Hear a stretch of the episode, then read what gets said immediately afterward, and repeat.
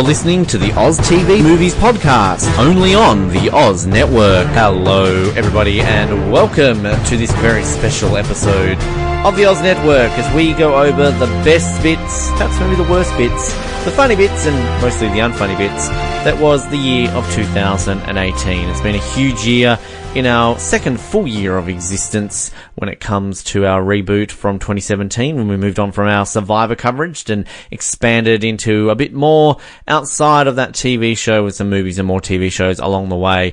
And we thought it would be a perfect opportunity to celebrate the year by bringing you some clips and highlights from a variety of different episodes that we did throughout the year. You're going to hear funny bits from movie recaps, movie reviews, TV recaps. There's even some rev caps in there, well, the one that we did as well. We did plenty of interviews this year as well, some highlights there, and everything else in between. And we definitely feel that these bits sum up the year that was 2018. Myself here, Colin, Noah, Rossi, Mallory, Jamie, Nick, Darvell, Jarrod, all your favourites, and maybe some of your ones who aren't favourites, particularly me, are all involved in these clips, but we definitely know you will enjoy them. So sit back, relax, and listen to the best bits of the Oz Network from 2018. There was a lot of food pranks because a lot of us, like a lot of us, would center around in the kitchen at the firehouse. Mhm. So, if anyone had to eat anything, like sometimes they would like stick it to the table or put some other food there that you weren't expecting to eat. So there's a lot of us like when we were having a scene, you're kind of have that question on your face, like I don't know if this is safe. like, oh, Always and then double just a lot it. of like you know, and blizzards. Yeah, and then there was like a lot of blizzards and snow. And I remember, uh, I remember Bobby once. There's like a not Bobby. Uh, Eddie had this hilarious like. He's supposed to be this, you know, man of steel firefighter, and he was like, he couldn't stop slipping everywhere because of the ice. Um, so there's just a, there was just a lot of laughs on that show. Strangely enough, I've done a lot of strange Disney stuff. On the Mighty Ducks, the Country Bears. Oh my God! You ever see? You guys ever seen the movie The Country Bears? Can't say it's... Can't say I've seen the Country No. Bears. No. I'll put it on my Oh, Netflix Please list. put it on your list. Put it on your list, okay? I'm just writing that down. The. Country Bears. All right. Country Bears. And if you can, if you can find your way clear to smoke a little ganja and watch it late at night, you will fucking la- You'll hurt yourself laughing at this fucking movie. Oh, that's what. Yeah. The bear. Priority the number bear, one. It was a. It's an, a ride. It's an amusement ride from Disneyland, and they made it into cartoons back in the fifties and sixties. And then we did this this action movie, but not an animated film. But they're all in bear suits. They're like a band. They're country bears. They're a country band, and, and they're all bears. And- You are selling this movie so all- well right now. Oh man! And I and and so I'm the roadie for the band, and I'm a person. So I'm a person that's working with the band with a band of bears, and they all have they all have people problems. So I tried to turn myself into a bear. Yeah, I got I've got my costume. I got 'em- I got these boots. The, the, the guy from the guy from Green Mile, the big black actor. He's gone now. God rest. Oh, I'm um, blanking on his name. yeah. um, Wonderful guy. These these boots. Michael Clarke Duncan. Yeah, these boots were some boots. Yes, Michael Clarke Duncan had worn these boots in the in the Green Mile, and I got them to wear for my costume, so I couldn't wash. Shuffled. I had to shuffle everywhere I'm going because they were like size 18 boots. I'm shuffling around, but they made a wig, a six thousand dollar wig that hung down the middle of my back, and I was stoned out of my fucking mind. And I, I tried to be a bear, and they all try to be people. It's a it's a lot of fun. It's a fun fun uh, fun watch under the right We're, conditions. we're recapping that But, movie uh, next week on the the- Oz Network. Yeah, screw, screw Lost. We But, want you the know, Country my- Bears.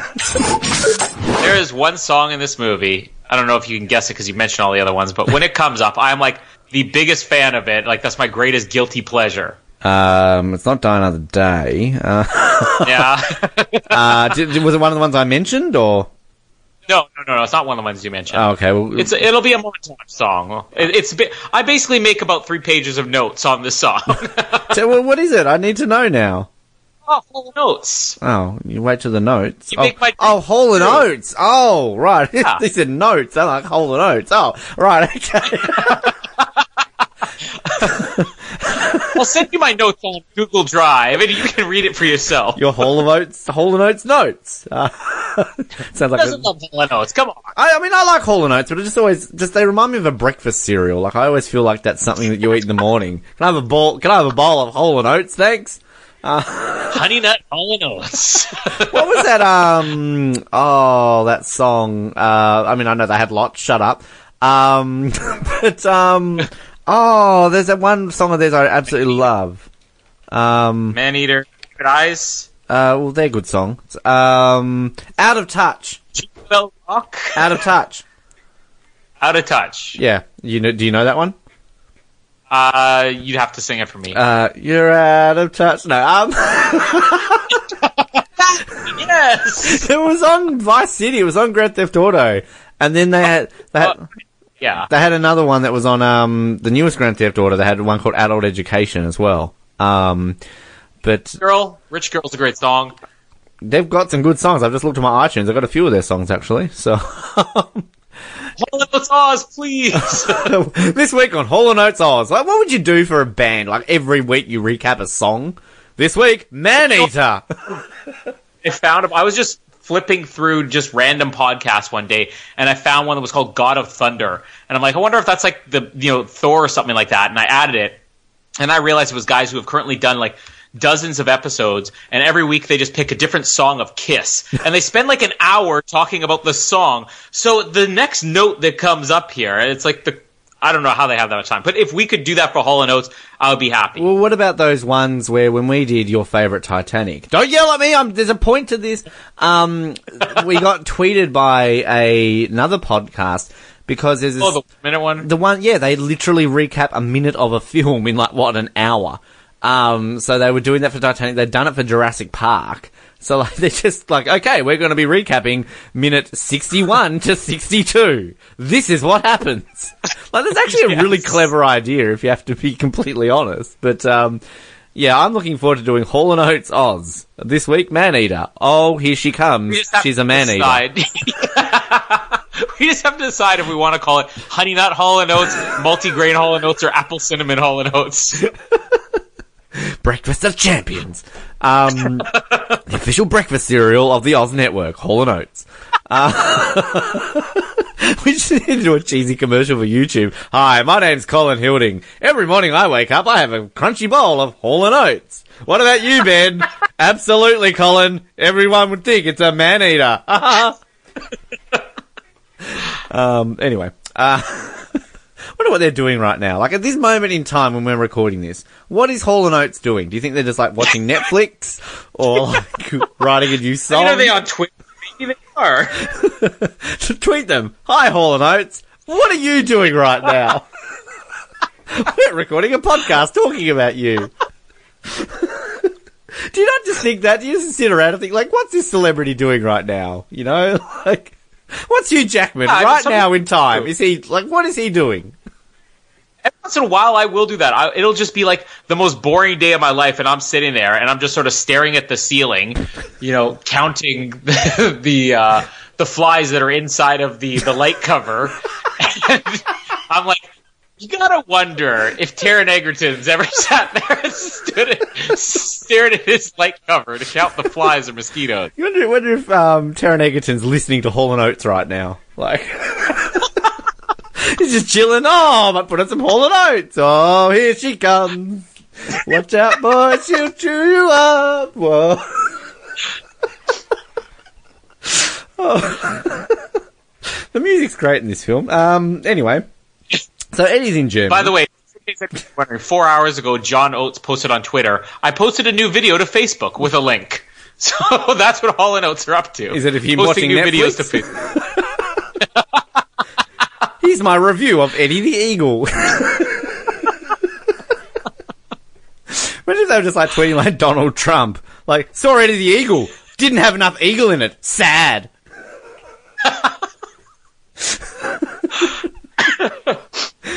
no one's used my music as better as they have in Eddie the Eagle. No word of a lie. That's never been as big as it was in Eddie the Eagle. Um, Oh, Hall and Oates are going on tour with Train this summer. Shut up! Shut up and take my money! I'm there! Front row. Were they the ones that did Hey Soul Sister? Is that Train? Yeah, that was Train. That and uh, Drops of Jupiter. Oh, that's right. Yeah. My mom would always call the song Drops of Juniper. hey, tell me when. I don't even know the lyrics of that song. All I know is drops of. What, what is drops of Jupiter? Like if, if Jupiter was dropping on us, we'd be dead. It's that big of a planet. Come on. I, don't know, I, I thought I always thought it was about a girl, like she just had like you know a drooling issue or something. She had the runs. oh, there's drops coming out of Jupiter again. Quick, get some incontinence pads. Jupiter ascending. notes in Train to Oz coming this summer. Yeah, I, I much prefer the band Car over Train. Uh, I much pre- that's a bad joke. Move on. Um, right. So Eddie's in Germany. Ryan Lochte does worse on a daily basis when he's not competing. He's, he's watching this movie. I don't get it. Why did he get kicked off the team? That's so unfair, man. What's ski jumping? Can we just hope that NBC gets Ryan Lochte on during their coverage of the Olympics? Yes. And now to provide his insight on the ice dancing, Ryan Lochte. Yeah, so I was on Dancing with the Stars, so I know all about ice dancing. Man on his feet and he's a man on the skates. You can buy my book on skating. Just provide eight to ten years for postage. A group of Brazilians came up to me and my friends. They said, "Pull my finger." I'm like, "No, you pull my finger."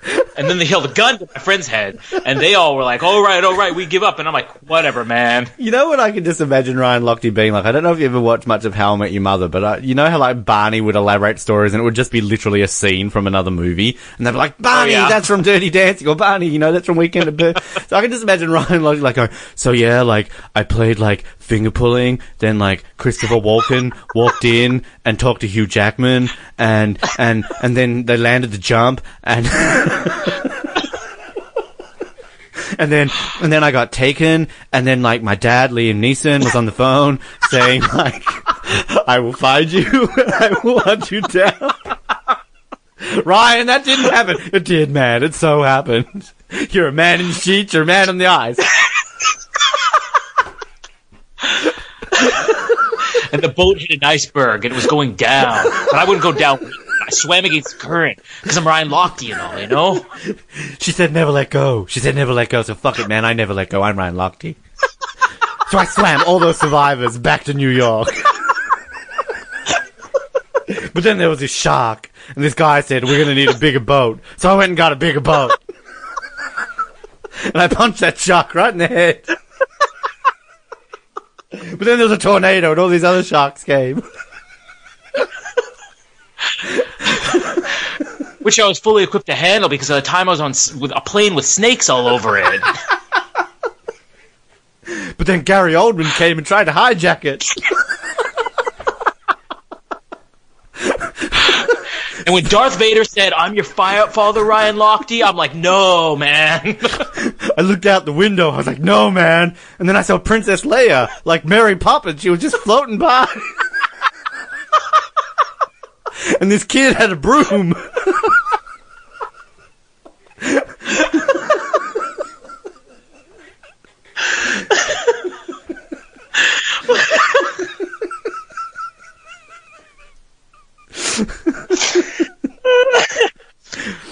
right, this is just a challenge to see if I can keep my voice by the end of this episode.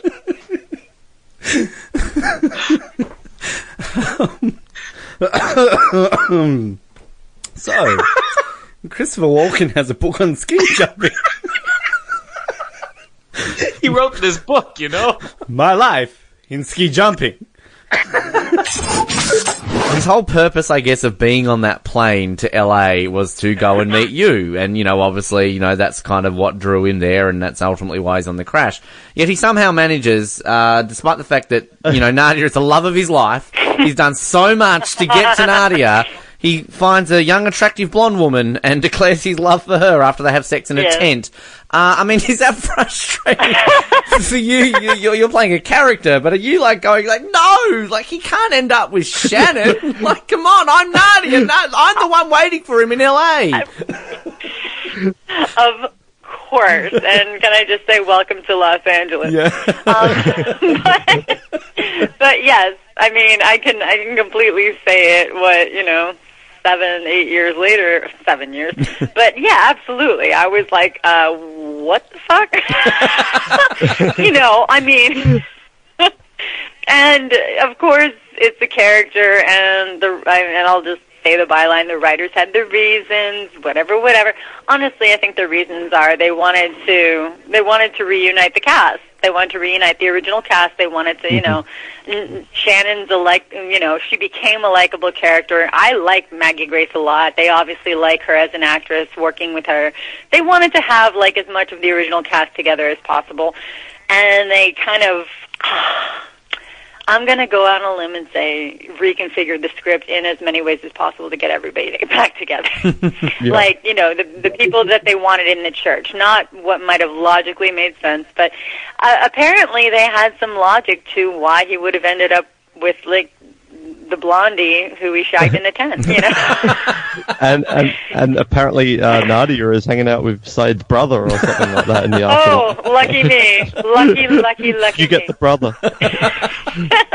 I, get- I get I get the uh, the prefab home yeah, in the suburbs. suburban Nadia. with, with a douchebag with you know a bullet wound What a in way his to shoulder. spend the me. afterlife. um, Well, people were saying, and I mean, I'm just gonna I'm gonna stick to this. Like people were saying that you know that was Jack's version. So then maybe like you know Sayid would have had his own version of the church or whatever. But I do think that as for the finale, it was yeah absolutely disappointing. I was you know it would have been nice to be a part of it. I you know if mm-hmm.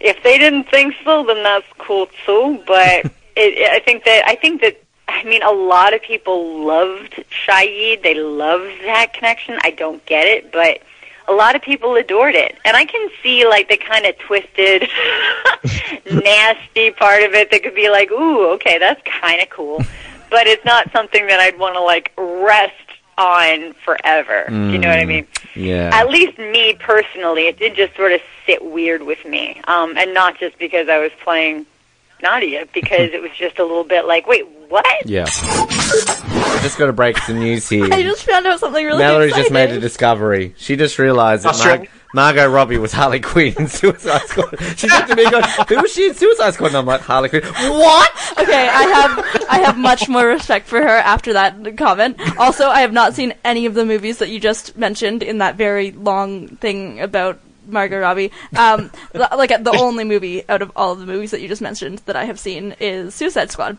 So. This is very exciting. What the heck? She was not Harley Quinn. said that Oh no, no, no, she totally is looks like her there. by the second. Very quickly here, just wanted to say, just personally, I mean, I, I don't know how much of our podcast you listen to, but you go back to the beginning of the season, and I think all of us were kind of skeptical. We're like, oh, you know, this is that couple that everybody knows who's just so affectionate, and it's I love you, I love you all the time. Like, how long are we gonna be able to take this on TV? And like by the end of the season, like, oh, just loved watching you guys. And you do have to be hands down the most affectionate couple I have ever seen on The Amazing Race. Like, at any point, was this like a toned down TV version, or are you guys even more lovey in real life? Oh, you, when you got a girl as cute as Ray, you don't keep your hands. Uh, we're, we're, we're, we're just one of two couples, right?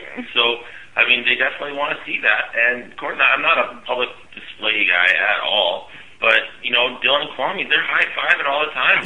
and Court and I high five with our faces, and that's just what. You know, I mean, and, and you know what? I, I, I, I, this did make me realize that I call her babe way too often.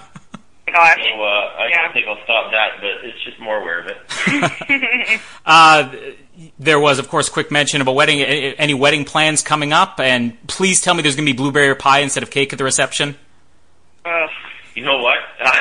I, I had so much blueberry pie after that episode. The the, the crew at the fire hall, they, they there was like five stacks of blueberry pies. They all thought it was hilarious. Mhm. But I showed them and I dummied them all. yeah, you got no problem still eating blueberry pie. Love it. Oh, at the wedding, there, there's definitely going to be some blueberry pie for sure. um, we're getting married in Mexico on the beaches. Oh, nice. Yeah, it's going to be awesome. All of our friends and family for a whole entire week, so we're pretty excited. A couple of the racers are going to be there too. I mean, we'll gladly come down and we'll make like a telenovela wedding video for you if you want. Much appreciated. No, no. Let's just hand the floor over to Jarrod Lubick here, who uh, has a, a little bone to pick With who? with somebody. With the guy asking who, Jarrod. Jarrod, do you want to? You could. The listeners already heard this. This is proof Ben doesn't listen to the show. Who you wanna listens to the through Oz Network? How great last episode was for us. Well, I'm not complaining. I'm just saying, if you're gonna start watching a season partway through and have zero interest, but then end up spoiling it for people who are actually interested in watching the season from the start, you should probably not tweet about a show that you're only half watching when other people are watching it committed, so then they have to mute you. Oh, did I spoil it because I said about um, Thingo getting eliminated? You spoiled the best team going home, and then I had to mute you on Twitter so I didn't get spoiled for I the was- finale. I will show you now. This is how our last episode ended. You will no longer see tweets from NYC five five David in your time. Can I just say, Jarrod? I've never heard you say angry. I like this aggressi- aggression from Is from that you. angry? Yeah, that's that, that's anger That's from the he said. guy. So Angry nice. Emu Jarrod, where are you from? Uh, Australia. He's not. He's not English, Mallory. Can you tell the difference? No, in I our wasn't accents? thinking English. I was honestly thinking New Zealand, and I was really confused because I thought he was Oh. Australian. Wow. It's So been a Jarrod went while. from muting me now muting Mallory. Jarrod, I'm sorry. I, Love me, I I'm a nice person. I thought you were one of those people that avoided social media until you saw the thing and didn't complain about it. Something I thought you But I were don't social follow media. anybody who watches it. Like, I wasn't following anybody who watched it. I'd already muted Martina. I'd got like that done early, and then surprise, surprise, Of all people, Did you did you unmute me? you're unmuted now. Aw. Until the next season comes along. season of Amazing Race Canada. Don't test it, Ben. We'll see how long that lasts. Okay, well, sorry guys, but just have to say it. Danny wins Guatemala, so I still don't understand this reference. we explained this to you yesterday. I wasn't listening. Just like the listeners to this show, you don't listen. Hey! Oh man, thank you guys. Shout out to Oz Network. You guys are awesome, man. Glad to be able to talk to you guys. What's going on? Oh, not a whole lot, mate. Not a whole lot. Just uh, chilling. Just uh, getting excited here to chat to you. I was going to say we're going to get it on like Marvin Gaye, but I didn't really want to be Yeah. too, totally cliche there uh, for you when it comes to uh, introductions. and that might have sounded a bit weird if people didn't know exactly what I was referring to. But how often do people start interviews like that with you anyway? Come on. no, it's all good. Let's get it on, man. no, that's funny. It's. Uh, I mean, I never thought I'd hear Walt saying the words "Let's get it on." Hilarious. Why don't you leave the bobsledding to the real men, yeah? Like he's kind of got like that real like evil German accent. Um, but I love. Is the, wait? Is there is there a non-evil German accent? Good point. Uh, hello, my name is Josef, and I'm here to save the children. Get away! Get away! I want to see like the German version of Pee Wee's Playhouse and just see. That's the secret word of the day. Sesame Street or something like that. This episode brought you by the letter G. It's the German Elmo like. Elmo likes this. Elmo love all the children. They need to redo the the scene we just talked about. Go ahead, you Brenner. You go get your palace.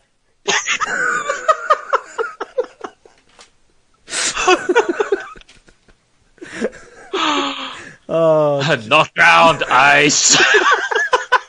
now you need that Jamaican accent. No man, not ground ice.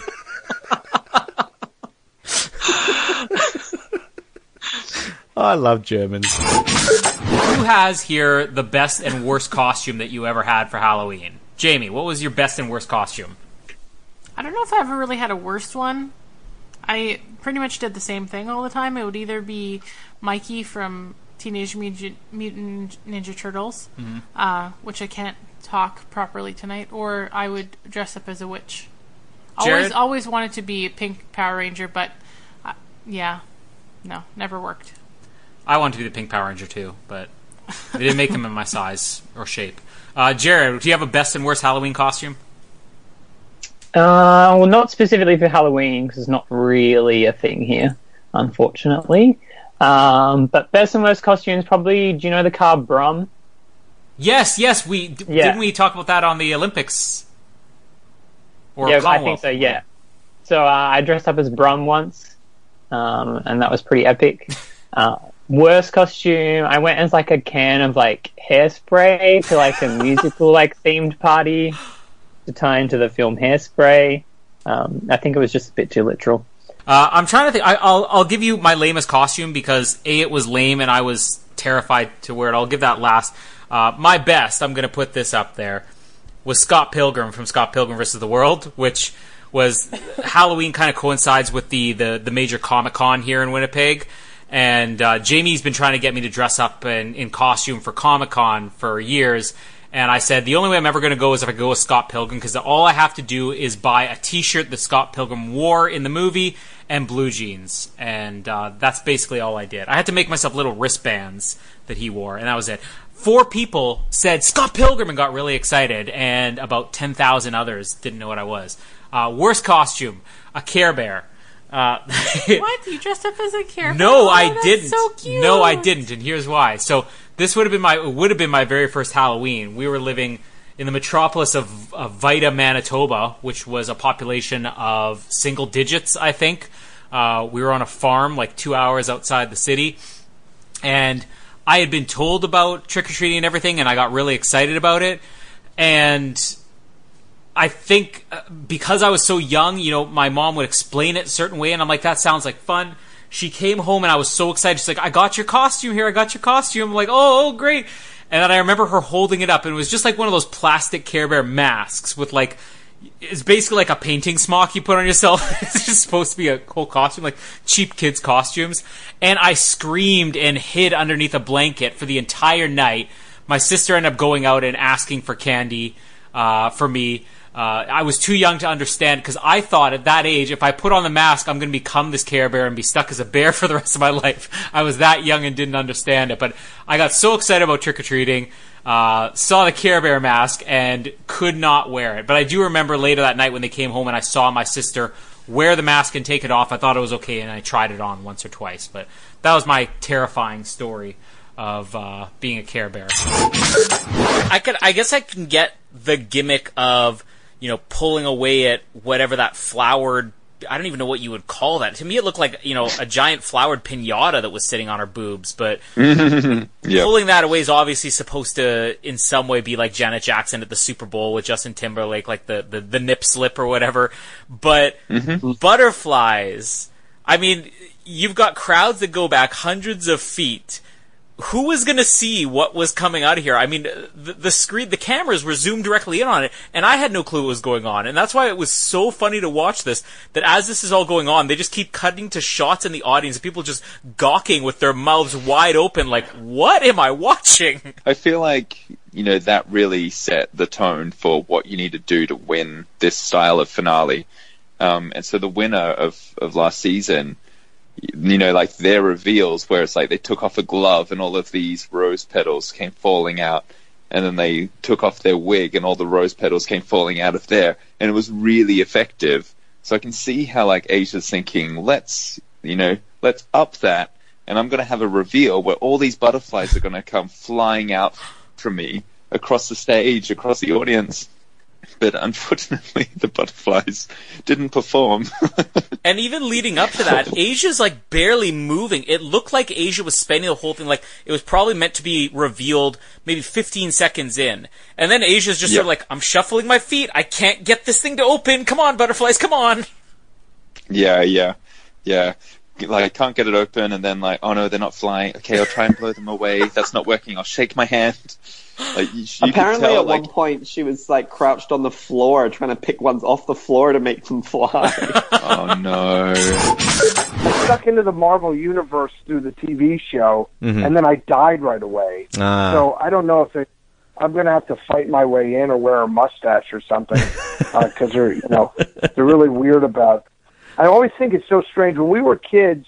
You'd see the same guy on 14 episodes of Bonanza, and one week he'd be playing a Mexican guy, and the next week he'd be from Ireland, and nobody gave nobody gave a shit. Yeah, But now yeah. they'd be like, well, you're actually playing this character in the Marvel universe, so you can't be another character. DC What, universe, like, Daniel. you- Quickly switch switch our comic series. Go over to DC. You could be like, I don't know, Batman's third cousin or something yeah, like that. yeah, yeah. Well, listen, I mean, at the rate they're going, I might eventually get to play Batman. Yeah, well, Like, I mean, exactly. you know, there's, there's been like 14 actors who played Batman. True. Eventually, someone's going to go, who's next? I often, I I'll often do confuse you with Batman. Every time I see you on something, I'm like, gee, he really looks like a Bruce Wayne. I could see him playing that. Yeah. I'm really right. He really, I could be the hero you need me to be. Wow. I think You know, we my just sold some, sold some tickets right there. Whatever her mother's name is, throws the knife at her. Lavona. There is, there's no hope in that moment for me. I just, Yeah. like, Yeah. I watch it and I'm like, she just hates her daughter so much. Like, what is she doing? Whereas, like, with Jeff, like, you can tell that he feels bad. Is Jamie okay? Jamie, have you ever Mary's making a very good point here, Jamie. I'm very proud of her. Jamie, And you're laughing I know we her. brought this. We know we brought this up on uh, another episode somewhere. But have you ever thrust a utensil at a loved one and had it impale them like this? Ben, did I ever tell you that I'm, I just met Mallory, so she won't know the story. But Ben, did I ever tell you about? um Okay, and I'm going to justify myself a little bit, okay, beforehand. Oh. There was a period of time where, for a couple of weeks, uh, the brother who's just the next one older than me, uh, four years older than me, he kept whipping me with Twizzlers, and like, if that's abusive. If, if Okay, never wait, wait, can I just whipped by a interrupt your story like, for a second, Jamie? what? Can I just interrupt your story for a second? They don't have Twizzlers here. In Australia. In Australia. What's wrong with They you? don't have Twizzlers. Why would you care? They're not gluten free. No, I. I it- it's it's a principle. People enjoy Twizzlers. Right, this They're isn't robbing Bash them of joy. Australia. This isn't Bash Australia. This is apparently Bash Jamie's brother. but but anyway, so with Twizzlers, like it, it freaking hurts when you're whipped with them. Like it hurts bad. You get like a, a lash mark or whatever wherever it's on the skin. Anyway, so he was doing this for a while. He did it one time and he made me so angry. I can still remember it clear as day. I was making Chinese noodles on the stove, and there's a there's a pot of water that was already boiling and I usually use just a fork to stir around the noodles and I put the fork in the water so it was nice and hot and I whipped it right at my brother. It stuck up out of the back of his head. and he started running he started running around screaming and I thought it was the funniest thing I've ever seen in my life. Meanwhile, he's dying. See, Lavona did not laugh when she threw a knife at Tonya Harding. And, and I I want to say that it was more funny because the fork did not fall out. It was literally on the back of his head sticking up and it did not fall down. It was sticking out for the full time he was running around. Wow. Wow. There should be pictures See, of there are messed up people in the world, and this is just their life. It doesn't mean they're abusive. You know what? I thought Canadians were nice. Let, let's see you be the only girl growing up in a family of seven brothers and see what you do. Yeah, let's see. What what would that look like? Me being the only girl. That's right. You poor soul. My sister dragged me around with a rope and pretended I was a dog as a baby, and then she um, tripped me over and cut my head open. That's about all that she did And to her me. parents didn't believe her. And I, well, I, I locked her in a wheelie bin. Um, that's about. Okay, a wheelie bin is a garbage can that you put on the curb. That's what a wheelie bin is. But like we just got them, they were brand new, and I was like, oh, because we were trying to like fill them up with water because we wanted to have a swimming pool because we were poor. she just spat water all over me. Thank, thanks for that, Were you Mallory. trailer trash? Uh, pre- pre- pretty much, but um, so then I We had a beautiful new wheelie bin. Thank you very much. then I said, I said, I bet you can't get in there. So she got in there and she got stuck, and she's like, Ben, Ben. And I just went inside and I don't know, played Nintendo 64 or something. Oh my gosh. Uh, But in a weird way, this is relevant because people do this stuff to each other, and you could present it in a movie. Like if Jamie just had a falling out with her brothers, or let's say, sorry, it'd be the other way around. If Jamie's brothers had a falling out with her, and we had, you know, I Stevie, you know, and it was a story about how his sister abused Who him. Who the heck is He Stevie? I'm just, I'm not going to give real names here. I don't have a Stevie. That's the whole point. I'm not giving real names. The names are changed to protect the innocent, you know? Dumb name. But if there was the I Stevie movie and he was telling his story, he could very well tell it as like my sister Jamie was terrible to me. She threw a fork and it stuck out of the back of my head. you know what? And I'm not saying that this is like, oh, it wasn't abusive, but the stories get mixed up. There's a when every character is a terrible person, like in this movie, when every character is a complete boob, like in this movie. Some of these stories, it's just what happens. It's You- just life. You guys have no idea what I had to put up with, and Oh, so now comes the defensive and, Jamie. and some of the Hi, stuff that my brother They did. found it in her mouth. Oh. Yeah, there was one brother in particular that used to like literally. F- uh, We me- talked about this three days down, ago. Fart in my mouth, and another thing that he did was he was he was, he was very talented at at drooling and and no letting his drool hang like honestly like more than you know what, what is a foot twelve inches. Honestly, And like suck it back in. Pro- probably yeah, like a foot and a half, and then sucking it back in when I thought it was going to land on me, and I would start to scream. He would suck it back in and then do it again. That's disgusting. What is wrong with Canadians? you locked your sister in a wheelie bin. But you know what though? They they would beat anybody up who even tried to hurt me. Yeah. Yeah, and you know what? Like, hey, Jeff tried to beat somebody up who tried to hurt Tonya. Nancy and, I- Kerrigan. and, and Jamie, I think you would kick Colin's ass. Let's be honest. I don't know. Colin has pretty strong What? lower half. Oh, Jamie, you. Wow. Wait, I'm sorry. wow! Sorry. That just happened. I just realized what I said. That I pretty much called you a girl from the lo- voice. That- no, that's what I not was what he called thinking. for that. I love how innocent comedians are. That oh, I see something. Oh, wait, I get it. Sorry, you're not weak, have a weak upper body. I I get it. Wink. okay. Um, Don't get back start on topic. sneezing again, Jamie. We know what that means.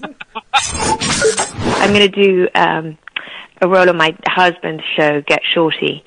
So I've got four episodes of that, and that does shoot in LA, which is great, and happens to be written by my husband. So that is that ticks all the boxes. You'd want to hope he'd cast Um, you at some point. You'd want to think that maybe. I have to say, I have to say, there was a moment where I was like, "Dude, what, what, do, what do I have to do here? What's it gonna fucking take?" Um, and uh, he was like, "No, no, no, we should, I should be so lucky. Here Yes. you go." not gonna get our hopes up here, but Rossi may or may not be online. we'll see if he's joining us in a minute. Uh, anyways, here's a weird thing that doesn't make sense. So the Psychlos, th- they have this explanation of the stun gun here, which I don't think was necessary. I think, it's clear uh, when did I just hear a beep on here? I'm here. Okay. Well, let's add Rossi to the call. Jamie, you're gonna have to plug in here as well so you can hear him. Rossi is here. We only just got up to the Psychlo's introduction. You didn't miss much. uh, just before we get to this, Rossi, you have watched this movie, right? Um, so about that. Ugh. I got like three minutes in and I was like, I'm kind of over this Lord of the Rings Star Trek crossover project, so I, I stopped watching. Okay, so Rossi's here to say hello and give his take on the first three minutes of the movie. Well, if you d- explain the scene, I'll I'll give my commentary as per normal. I'm so glad that we're so prepared for this podcast. I, I would guess even by the end of like, well, you can tell me. By the end of day one, were you already feeling tired, hungry, hot, exhausted, nauseous? I'm gonna tell you a nice, quick little story here. Inside scoop Okay. of Survivor Cook Islands. We um in Survivor, uh, the first thing they do in the morning of the game starts is you get into gear, which is your your clothes for the game, and they take pictures of you and they match it and they they match it up to the picture of a of a stand-in wearing your gear. Then we got big breakfast. It was all you can eat breakfast. all you can eat didn't matter. You could you could camel up if that was your strategy, or or whatever your strategy was. Many of the people went for the camel up strategy. That's why I mentioned it. Then we got boated out, and then we when we got to the ship, it was the replica of the Bounty, uh, because that was where the mutiny bounty happened. So this was not a motorboat that would just just ram through the waves like you would expect a, a, a, a modern boat to do. No, it would literally jump up on the waves and back down on the on, on the on the on the uh, the uh, the swells. And so with all that up and down, up and down, ninety percent of the cast, or, or or eighteen out of twenty, I don't know what percentage that is, um, was over the bow, puking their guts out. I think it was just me and Cowboy were the only two just sta- sitting there staring at each other, laughing hysterically, uh, while everybody was puking their guts out. Um, and then Jeff Probst comes out and says that we got a minute till the game starts, and Sekou couldn't stop puking. and the more that Jeff Probst kept telling him, like, we need to start the game, like, we we're on a schedule, we have to start this at a certain point. It can't tell you why. Uh, it turned out to be because we were going to paddle out to our island and we didn't want to miss our our our our, our embarking point. Otherwise, it would make the, the trip that much longer. But Sekou just kept getting worked. He kept he went from to it got really bad. So Jeff Probst counted him down. He said, "I'm sorry, I got to do this, but I'm gonna count down from ten, and you better be ready." and he started counting down from ten, and the every time Jeff Probst hit a lower number, Sekou got worse. He's like ten, nine, uh, eight, six. uh." he just got worse and worse. And when Jeff Probst hit one, I don't know how Sekou did it. He swallowed his own puke and was ready to go. I don't know how he did it. He was sweating bullets. He had this look on his face that you would expect to see someone who just swallowed like a like a gallon of their own puke. he was ready to go.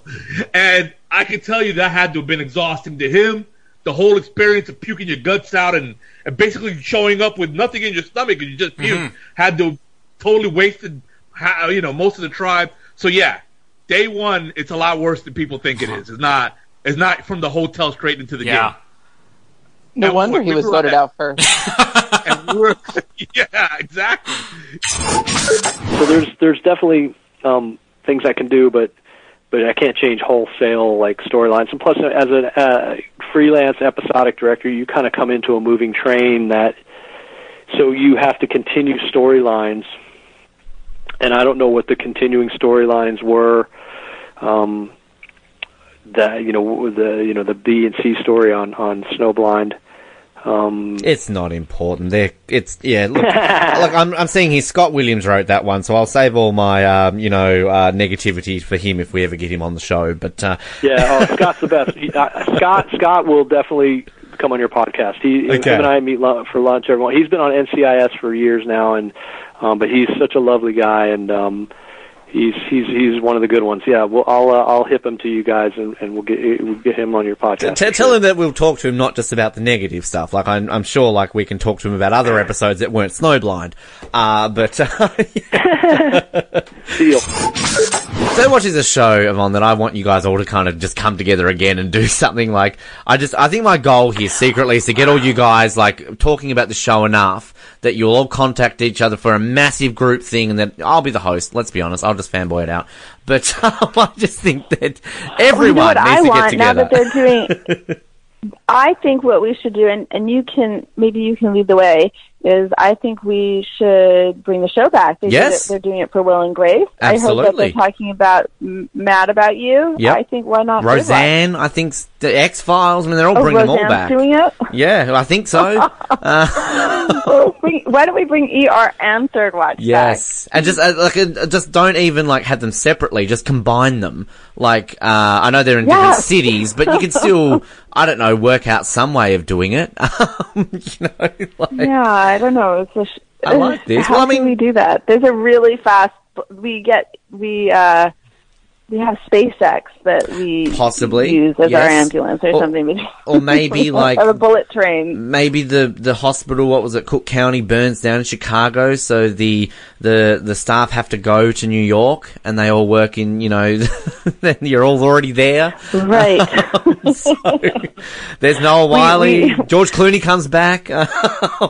Oh yeah, that would be fine with me. Don't tell Anthony. Didn't no, I didn't hear that. Uh, uh, I like these good. ideas. I like these ideas. They're, I think know. they're great. Obviously not ideal, but I actually don't think this is the worst the worst outcome for Matt. He could be quite a quite a happy um, happy guy that's uh, just happening to have sex with his sister. Um, yeah, Can I so, can I I mean, stop you for a it- second, Nick? I'm the Tasmanian here. I'm meant to be the one loosely defending Matt's incestuous behaviour here. If this is involving a sheep, then maybe I can understand you. Like, this is a bit creepy, Nick. yeah, I'm just saying, like, and, and like I say, you just need to keep everything on the Matt, the Matt perspective. You know, is that yeah, no, this is not normal for for normal people, but um, in terms of what Matt's been doing, this is nowhere near the worst thing that he's ever done. So, um, yeah, he yeah, they should be stopping this, but it's also yeah, there's a lot of other things Matt should probably have stopped as well. Oh, I just love the way. Like, uh, yeah, yeah. Um, no, Matt should. Yeah, no, Matt should stop. Uh, Yeah, I could. I just feel I'm digging a hole there, and it's maybe time to just stop. I just think like um, part of the difference that they had was with Henry Cavill being in here, and Here we go again. he was just so beautiful. you see that that's what James Bond needs. They need Henry Cavill to Uh-huh. be in there and, and have a part of either either hero or villain. You- you- he you could do get anything. a bit tongue-tied there. I know, but oh my gosh, He's just so beautiful. Uh, okay, I have to tell you. Okay, no, I am actually kind of tripping over my words here. I have to tell you, I'm not normally a mustache girl. I like facial. we, we, we needed to get to this, yes. Yeah, okay. No, I know. I I, lo- I love facial hair like right now how you have like stubble all over your face. I think that's incredibly sexy. I I, I love that stubble on a man like that, but Don't make all the ladies listening jealous, Jamie. no, listen, like uh, goatees, it's like meh. F- full face stubble uh, is good, and not a lot of guys actually can. And okay, I just have to say that on a side note because for you you, we did want to keep this like under 30 minutes, right? no, I, I know, but like for for you, it's like an inch underneath your eye, and you have hair all the way up to there, and then you have it like all the way down, like to where your neck is, and it's like that's so manly and sexy, and not a lot of guys can do that. That's that's the type of facial hair that I like. I don't like it when guys have I these. I've just fallen asleep. I'm just saying I don't like it when guys have these patchy little goatees or, or even mustaches. Oh my goodness, seriously, the mustache works for him. I'm not even joking. Ben and I were talking. I'm watching him and I'm like, I want him to tickle me with that mustache. like you can you can put that like on any inch of my body, please. Okay, um, Tickle me let's with that stop stash. now before maybe, there may be kids listening, but I don't know. Uh, we need to play these clips back to back with uh, the conversation Ben and I had on the last episode. We were talking about the lengths they went through in Justice League to remove this mustache. Oh, and it was how this is it. It was this worth it. was the most expensive mustache in the history of Hollywood. Oh dear lord, it was. And we're, it. I think Ben even said, "It's like this better be the, the, the single most glorious mustache I've ever seen." Oh, you it- back it up. Ha- oh, so good. So the, I guess one of my like personal ties to this is um my uncle. He's a dentist, and so he'd always he loved the fact that this like story had this little kid or uh, not a kid, an elf, I guess, wanting to be a dentist. So we, that's kind of my like exposure at first because he introduced me to it. I think. And so he has little Christmas ornaments of the three char- main characters, not main characters, but three of the characters of Hermie, uh, Rudolph, and the the lumberjack man whose name I don't know. Do they say Yukon Cornelius. Yeah, yeah. And so the three of them. So I always love to see that. Like Hermie and they they always make it on the tree every year. So um, but anyway, that's a tangent. I I'm just totally picturing Uncle Rossi here. It's like, kids, I want you to consider your future. Just look what Hermie the Elf decided to do with his life. hey, you know, hey, he can be a dentist if he wants to be. Is this how your uncle became a dentist? He was inspired by, you know, the, the, the misfit Hermie Elf? I don't know, maybe. Let's get him on the show. We'll have him for an Oh. interview next week. Oh, of course. I'm sure we'll get hundreds of downloads. My name is Ben, and I didn't swear, you cunt. And my name is Dixie Wrecked. I mean, Tess Tickler. I mean, Colin. And my name is Noah, and sorry, Ben, you're not my type. My name's Nick, and I have no problems getting naked. My name is Ben, and I wouldn't say no to Bush, but I prefer cock. My name is Colin, and I'm sorry, I got nothing else. I'm bored. 안녕하세요. Uh, 지룬 노아입니다. 마라솔 반갑습니다. I'm Nick, and uh, rub a coating of this all over your genitals and make yourself hard. My name is Ben, and I don't have a stupid haircut. And my name is Colin, and the test results are in. I definitely have breast cancer. My name is Rusty, and you don't need eyes to bake a cake. And uh, I'm Nick, and I feel like I'm trying to sell semen at a whorehouse. My name is Ben, and oh hi, doggy. My name is Colin, and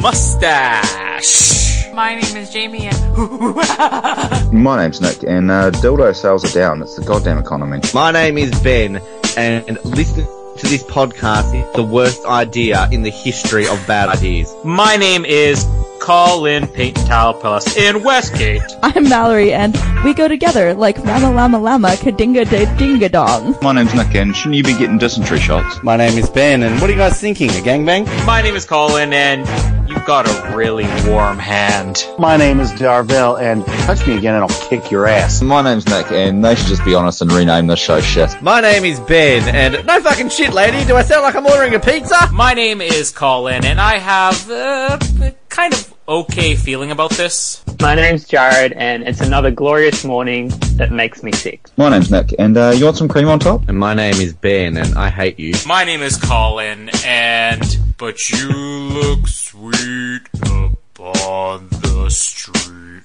on a bicycle built for two. and my name is Jamie, and you can call me No Ball because I have no balls. I'm Nick, and I'd like to know what an Adonis sounds like when he jerks off. My name is Ben, and you want to know what's weird?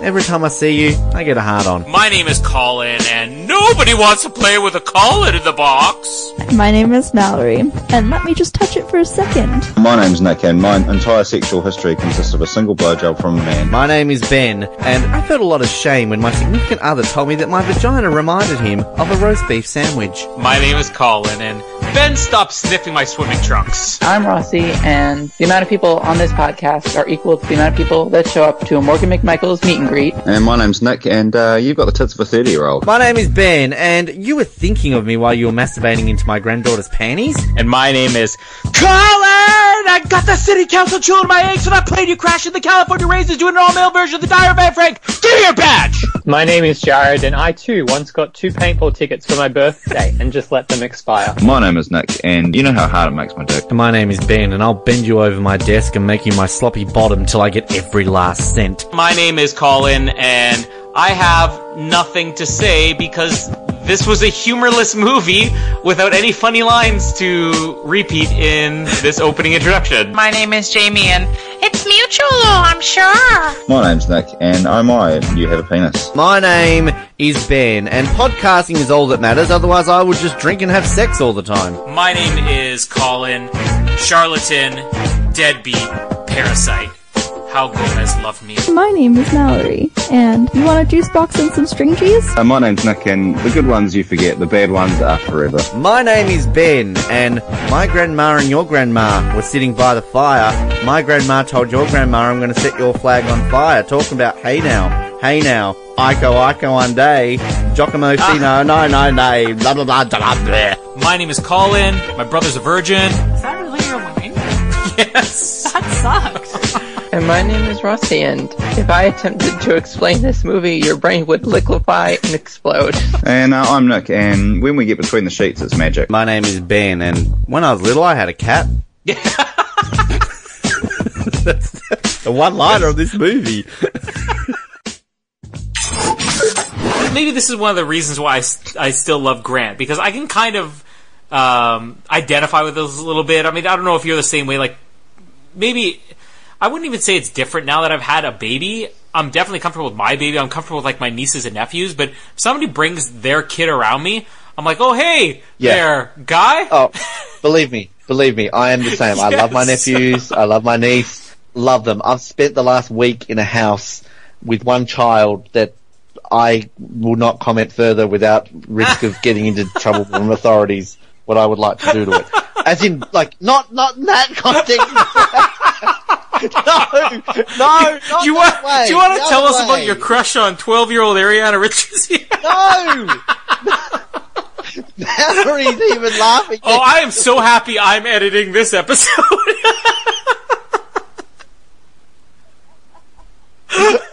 Shit. Best of moment. quick, quick, backpedal, Ben, backpedal.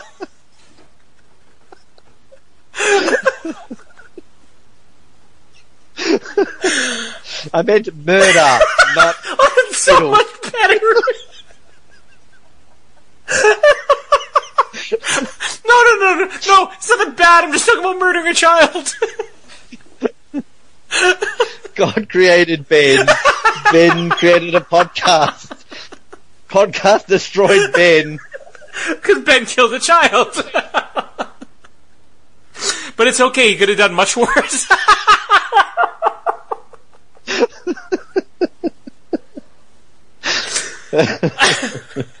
well, back to your point. Oh, God.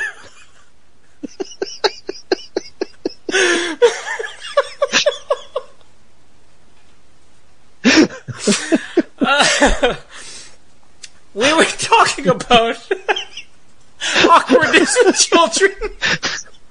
Little shit children showing up when you don't want them.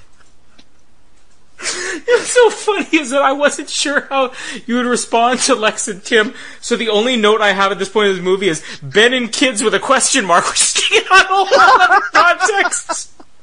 Why would I not react to Lex and Tim? You're Tim? always complaining They're when like children are in children. We like Lex and No, it's Tim. always like, oh, No, the kids in the movie. No, oh, as I always establish, if the kids are well acted and good characters, I'm not going to have a problem with them. These are good, well written, well acted children. Yes. Kelly is in the next one. The boy in number three is uh, tolerable. I, actually, no, I don't mind him. No, no, actually, no, I like him. He's I like good. But the two in Jurassic World are shits. We don't like them.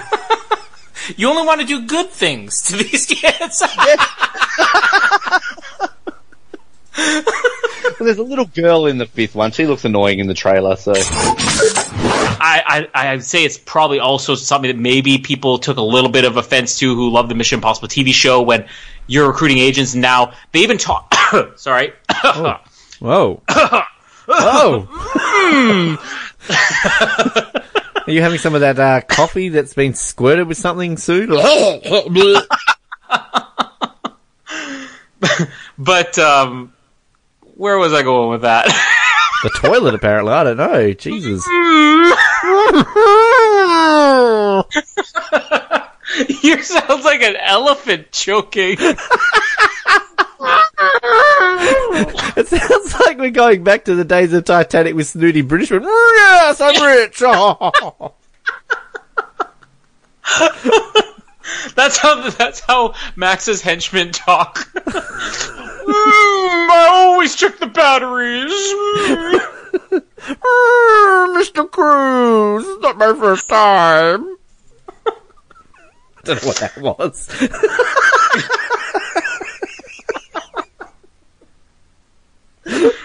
Running. I'm ready. I'm ready. On your Um, lasagna, get any on onion.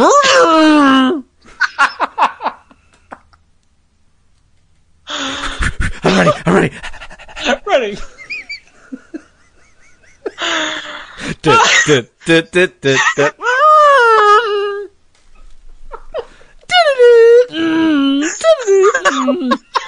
That's like that's like constipation. The way you just.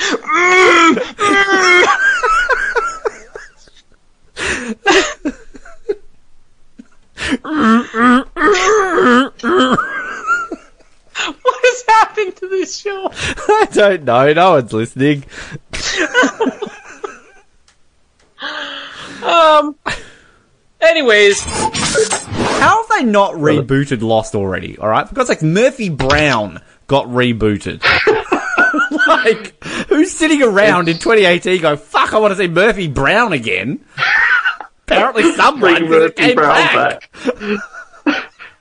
Bring back Murphy Brown.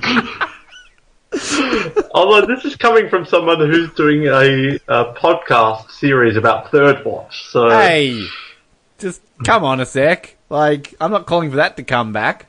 I, I mean, I, I'm, I'm indifferent on whether that should come back or not because no one would give a shit if it came back. But I mean, okay, like, in all fairness, if all of a sudden they announced third watch was coming back tomorrow, you would probably be a little bit angry. Like, hello, lost!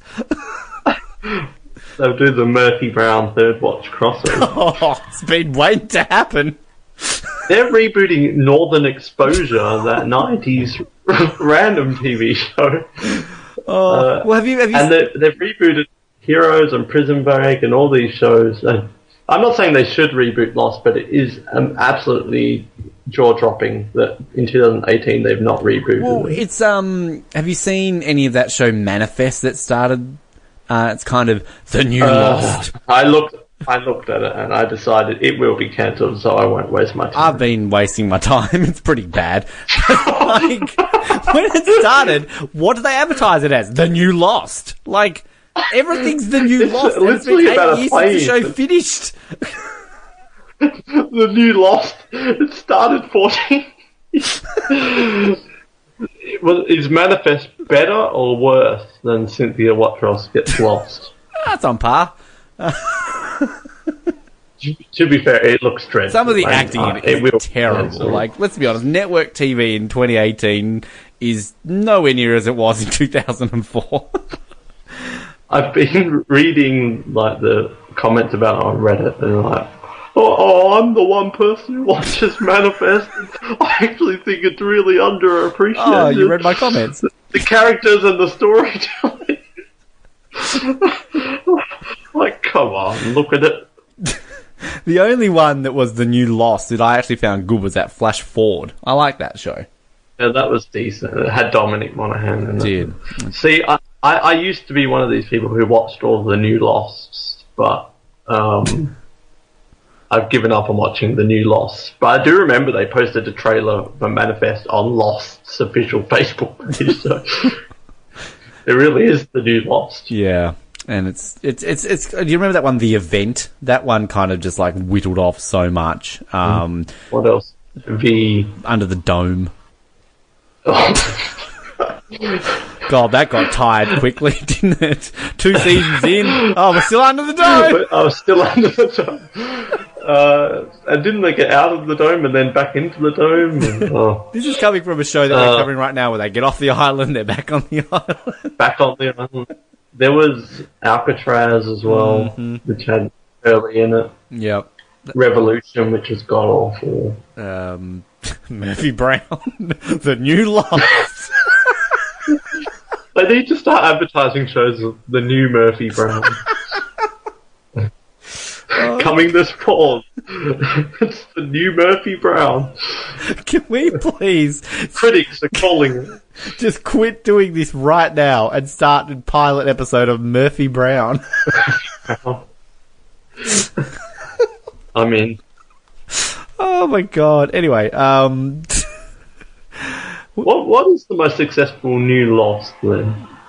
um, I don't think we can count cable shows. If it's going to be the new Lost as well, it has to be it's actually a good question. network. Um, Maybe I know it wasn't billed as the new Lost, but maybe Heroes was the closest thing to Lost that lasted more than one season. what was that? Um, Revenge was really big for a while, wasn't it? Like, was that kind of a Lost, or was that more? I mean, I never watched it. I know. don't know. Um, yeah, probably Survivor. Heroes. I would say. I mean, Yeah. it's You know, Manifest could have at least got a lost actor on. Like, I I hear. Cynthia Watros is free or Matthew Fox. I, uh, at least if you're going to bill it as the new Lost, get some Lost actors in. you, you see this new show coming soon. It's like starring Matthew Fox, All the Cynthia Watros, Jorge Lost. Garcia, Dominic Monaghan, Josh Holloway, Manifest. Lilly. Oh, but it's not the new Lost. It's Murphy Brown Manifest. spin-off. it's the new Murphy Brown. They're all starring in a Lost sitcom. called Manifest. Curly and and Mac. Moya, uh, Bibby. Oh lord. God damn it. Rob. Tim. Moon. son. oh god, this is why it takes us four months to do an episode. Because we're covering Murphy Brown in between. Yeah, secret secret project coming soon to the Oz Network. That's what we've been doing in the four months. We can officially announce it now. You know, like Eminem and Beyonce will just randomly drop an album like it's a surprise. We're going to do a Netflix and drop the whole season of Murphy Brown.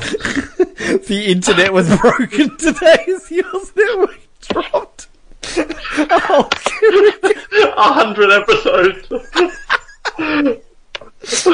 Murphy Brown recap. Oh, 256 episodes actually Jesus. of Murphy Brown. We better get started. we crashed. we crashed the server. we tried to do a Netflix and announce release all the episodes at once. Surely there were some lost actors in Murphy Brown at some Oh, point. there's your project right now, Noah. You've got to find the six Watch degrees of Kevin with Bacon, my notepad. Candace Bergman, and Matthew Fox. Oh, Haley Joel Osment is in the new Murphy Brown. Oh Brown. god, you know he's people are struggling for an acting job if they've got to sign. I can just see the ads. He sees dead people, and now he sees Murphy Brown. oh, Lily Tomlin, she's good.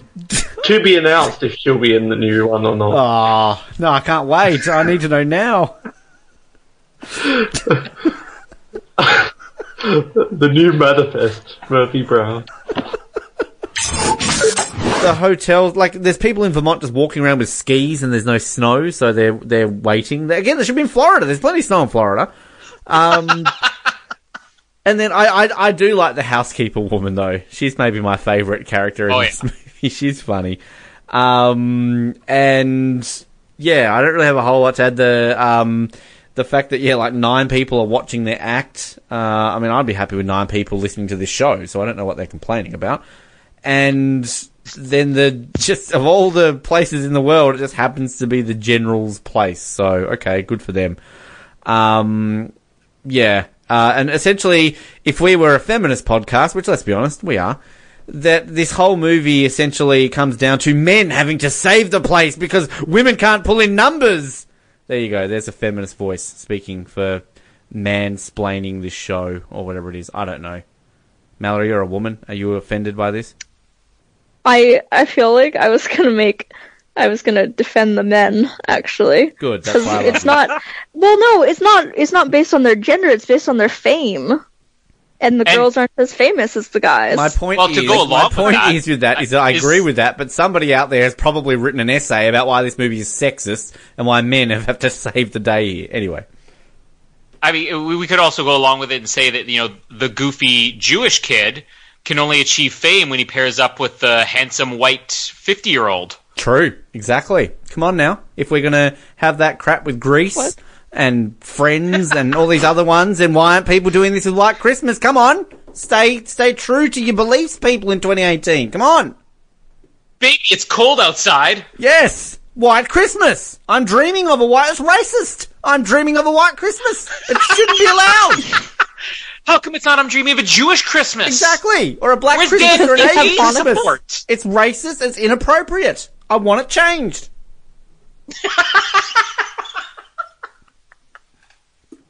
I'm dreaming of a politically correct Christmas.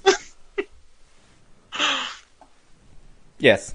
Oh, Mallory's got nothing to add. I don't know what I can say after that. Um, I like the whole just fed thing because it's the only time where they really are like, you know, he gave his life to save ours, and it's like, well, his problem's over. Nobody's saying that about Dieter later on. Just the parts he didn't like. Why isn't Ian like, hey, show some respect? That man died so that we could live. he pops up everywhere. He's like, hey, show some respect. Later on, are you okay? What's the matter? RJ's dead. Hey, show some respect. That was RJ. Everyone needs to re-edit that. It's like every single season of Jurassic Park 3 when the black dude gets eaten by the spider. So, hey, he was running towards the plane. Show some respect. Vincent D'Onofrio dies in Jurassic World. Hey, he was a greedy son of a bitch who wanted to turn these dinosaurs into soldiers. Respect.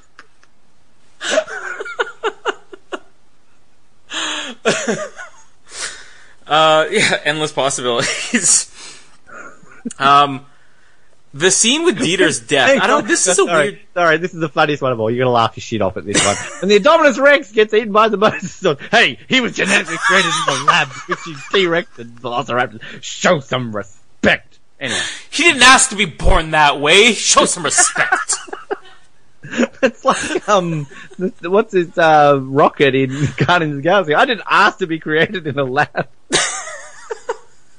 oh, that, just then reminds me of Austin Powers with Scott Evil. I wish I was never artificially created in a lab. Show some respect. uh, where are we?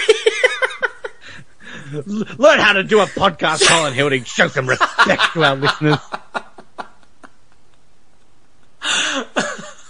All they've heard so far is sneezing, coughing, lawnmowers, and fridges falling apart.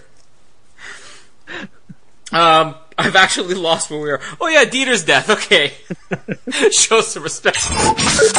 It's Is that what Canadians say? Because your flag is just red and white. Like I'm gonna bleed on the maple leaf to make sure that it's still red. No, we don't. Uh, but we're thinking about changing our national bleed. anthem to to "Bad Day" by Daniel Powter. So that's going to replace no Canada. That just sums up Canada. oh, we've had a bad day, eh? Bad day, eh? no, I think you should change it to promiscuous. That also sums up Canadians. promiscuous boy, wherever you are. Aren't you with a Canadian? What are you saying? Well, I'm clearly saying I'm having a promiscuous day. You're also with a Canadian. You're having a bloody bad day. So who's got the better partner here from Canada? She's the one sending me memes about people choking themselves with seatbelts because they haven't had So sex she in wants 48 to be promiscuous, but you're going 98 days without pleasuring your wife. There's a problem there. You're having a bad day. Go. Another great Canadian national anthem, Colin. Your heart will go on if you actually do something with your wife. Don't you remember in the summer of '69 when everything was great? Oh, Ben, this is how you do. You'll do it for Jamie. This is how you remind me of who I really am. Okay. Oh, don't be such a skater boy, Colin. Hey, Don't um, be such a uh, baby. Um, nautical disaster by the tragically hip. Anything by Neil Young. The needle and the damage done. Superman is dead. Shania Twain. Man, I feel like a woman. That don't impress me much.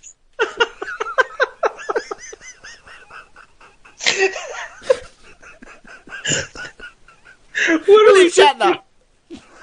what was that one? William Shatner. Don't you understand my joke? now we start mentioning celebrities' names again. Alan Thicke. Amy Jo Johnson.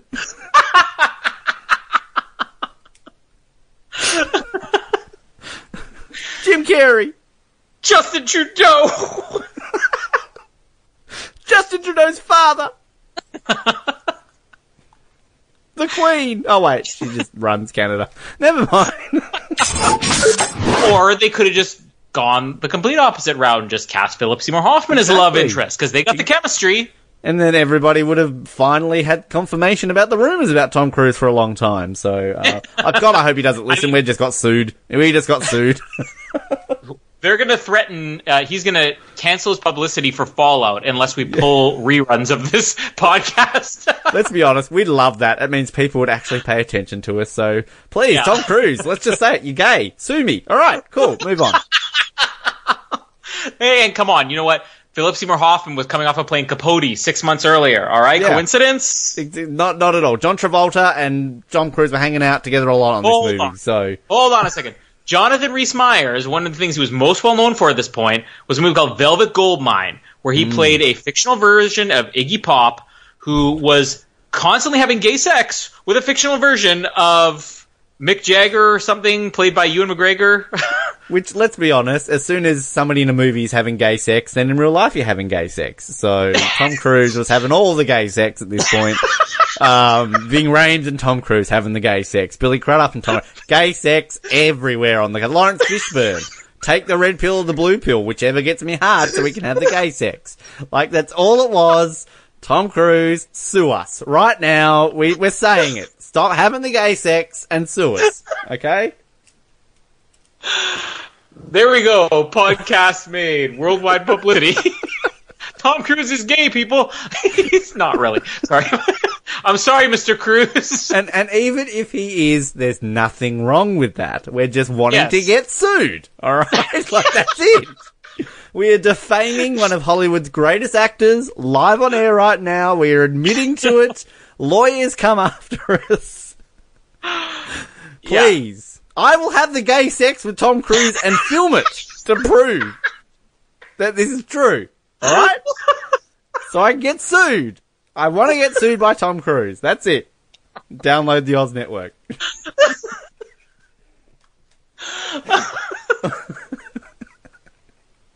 This is one of those moments where we're like, do we put this in the best of? Or do we Oh, not? it's in the best of. You know that for a fact. It's already in there. You're listening to the best of right now. Six months later, you know this, people. it's, it's just so we could have a track on the best of called either Tom Cruise is gay or Sue us Tom Cruise. Because, like, let's be honest, South Park is still going strong 12 years later, okay? Yes. Come on. Like, I mean, South Park was a big deal, but then this came along. I mean, you know, just think about the ramifications if all of a sudden we get the cease and desist, you know, remove that episode from Paramount Pictures. We're going straight to the media, a small, upstarted podcast that's struggling to survive, faced with massive legal action. Whose side is the world going to take? Ours. like, come on. Listen, I, I, I think you're onto something here. I don't want to start any rumors, but I did hear that uh, Tom Cruise and Kevin Spacey Oh. once were working on a project together. Well, yeah. And it was directed by Bryan Singer, and Harvey Yeah, Weinstein right. was a producer. So, yeah, I, I heard That's that too. Hollywood, people. Yeah, it's it's yeah, um, it's it's about time we speak out about this. You know, hashtag me too. Come on. Um, wow, Um, that went down so- fast. The wedding scene where Tom Cruise marries a woman. what do we want to talk about? She's his beard. All right, this is all a fake. That's all it is. He's having the gay sex with the priest. My Tom number Cruise is is never gonna let me 041. My address is to send all legal documents to.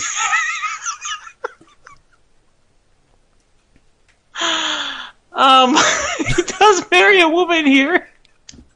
a, a woman. Inverted commas.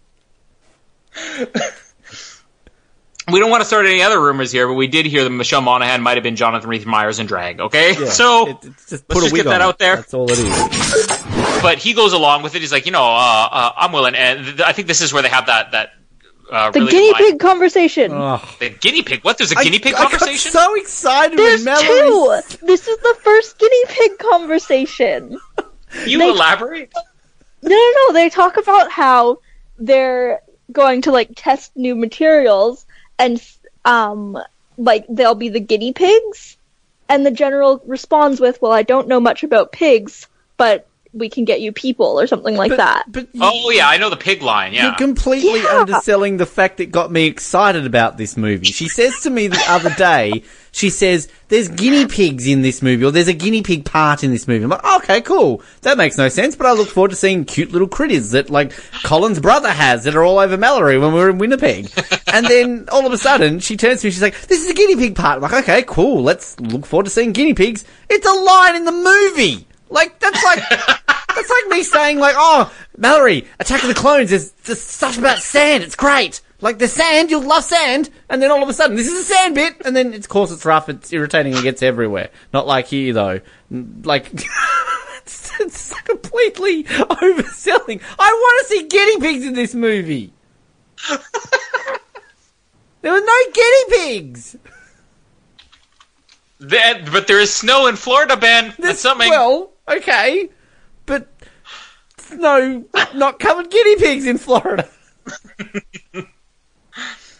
anyway, Um, you oversold this. Anyway, so they no, not the guinea pig line. Mallory really is in love with this line though, because I was about to say the line where uh, he was saying it's like, well, we wouldn't be really good as generals, and he goes, you weren't very good as privates. So that's that's the line I was talking about that I really like. I really Um, like that one as well. But the guinea pigs, come on. The guinea pigs. Oh, It's more of a guinea pig Um, movie than a Christmas movie. well, there's at least two lines about pigs in this, and there's apparently two Christmas songs. So Ben may be onto something. Guinea pig, guinea pig month coming soon to the Oz Network. Bill Hartman is kind of being a nice guy, and then other times when he's intentionally going out of his way to be like, "Hey, I'm gonna sleep with your wife, man," he's like, "Put your dick away from my wife."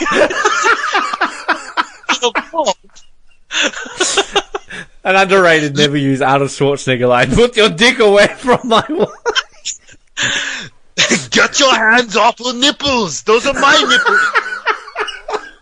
I put my hands on the nipples every Christmas, just like the star. Keep your hands off the star and the nipples.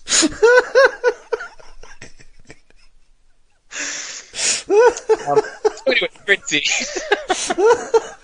uh, and the, the lottery. you know, better judgment. Uh, it's obviously was always intended to be this way, but I just I just love everything Ellis does in this movie. Um, He reminds me of Al Borland. Like, looks Is it the beard? Yeah, like the the Well, look yeah, I of him. Like, okay, personality, no. Secretly, Al was out the back of Tool Time, sniffing coke, trying to crack on the Jill every five minutes. Hey, Tim, sprechen Sie talk? Come on, I make million dollar meals like this over breakfast, Tim. Tim, booby. I don't think so, John McClane. I don't think John's booby. oh my god. We gotta do a mashup of these guys. But like, um, you see the, you see the wait. appearance. Like, they're very similar looking people. both have dark hair and a beard. I mean, Al Borland's about 50 pounds heavier. It's racist, Ben. Wears flannel. I think Ellis is supposed to be like the sleazy, you know, uh, coked up, um, womanizing. This is everything Al Borland is. Come on, Al a- Borland's a womanizer. You know, him and Heidi. not and Pamela a parallel. Well, maybe you got some in there. Uh, but you cannot not have drawn a parallel between two characters that are such polar opposites, any more so than if you had said, you know who the Snape guy kind of reminds me of? Jesus Christ. Again, You know, Ben just being racist hot. again. Just because two white people have a beard, they must be the same person. Snape and Jesus, both hot in book form, you know? Well, have you read the Home Improvement novelization? I'll tell you one thing, that Al Borland. Oh, you think Fifty Shades of Grey gets you moist? Whoa. Ellis and Al Borland, long lost brothers, please. okay, I'm gonna have to move on, otherwise this is gonna go the whole episode. But yeah, we, we obviously they get a they get a break. Uh, Dieter's got to go to the bar, sorry, the ladies' room. Uh, to which Carter doesn't hear because Carter's listening to the best of Enrique or something like that. Enrique Iglesias. That's Enrique. Enrique. Enrique.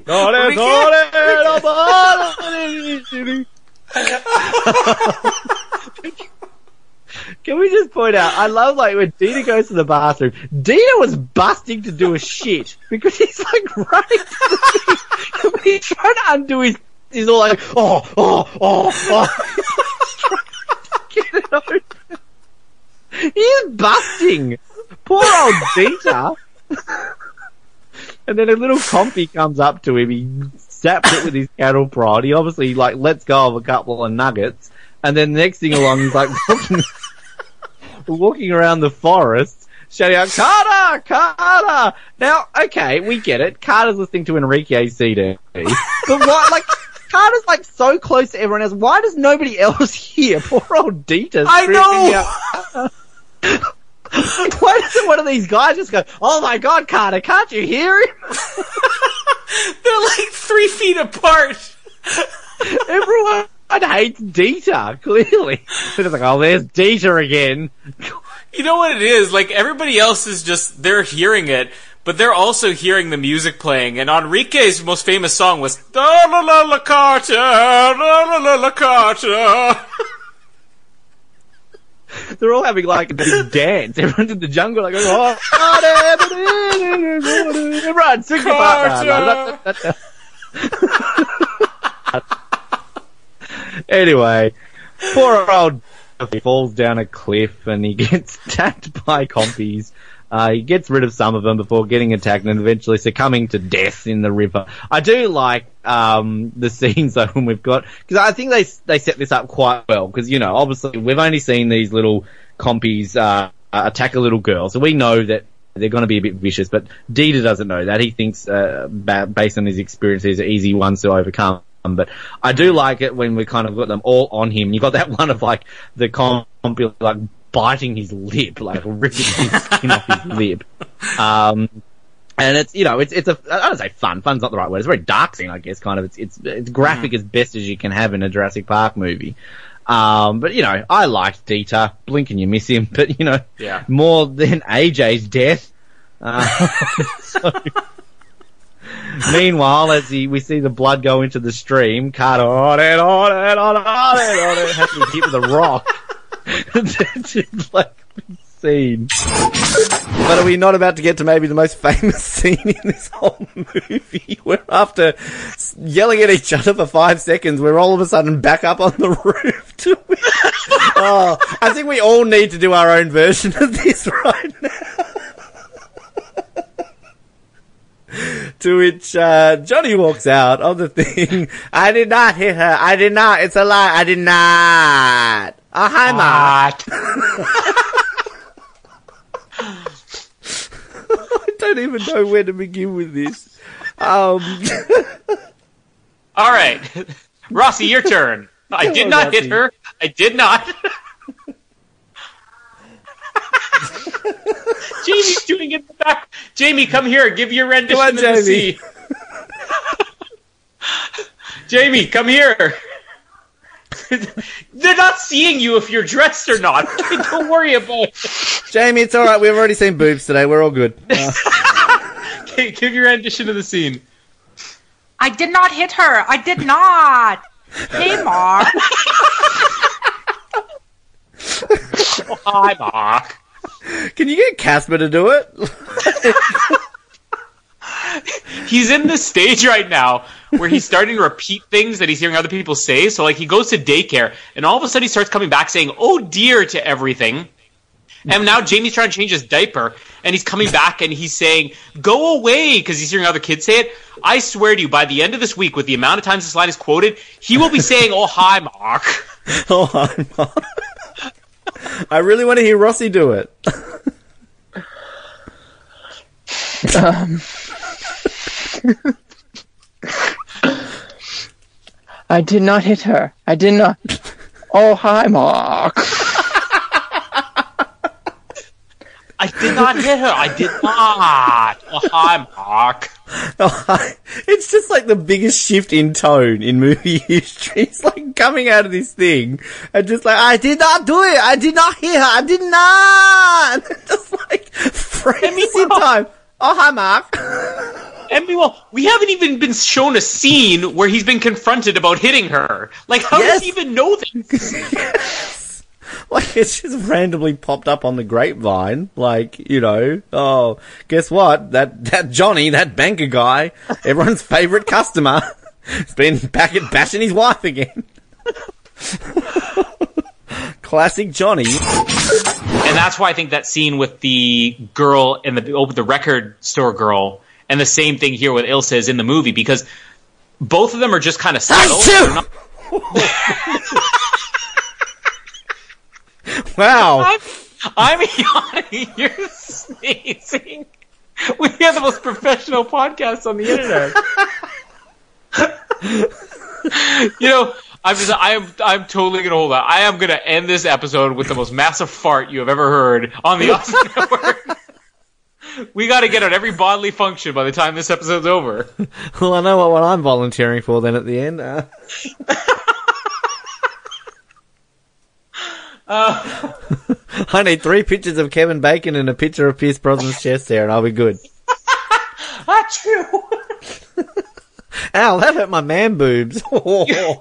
Ben's snorting something hard to make him sneeze like that. Put some air on your chest. I can I pulled a muscle. Uh,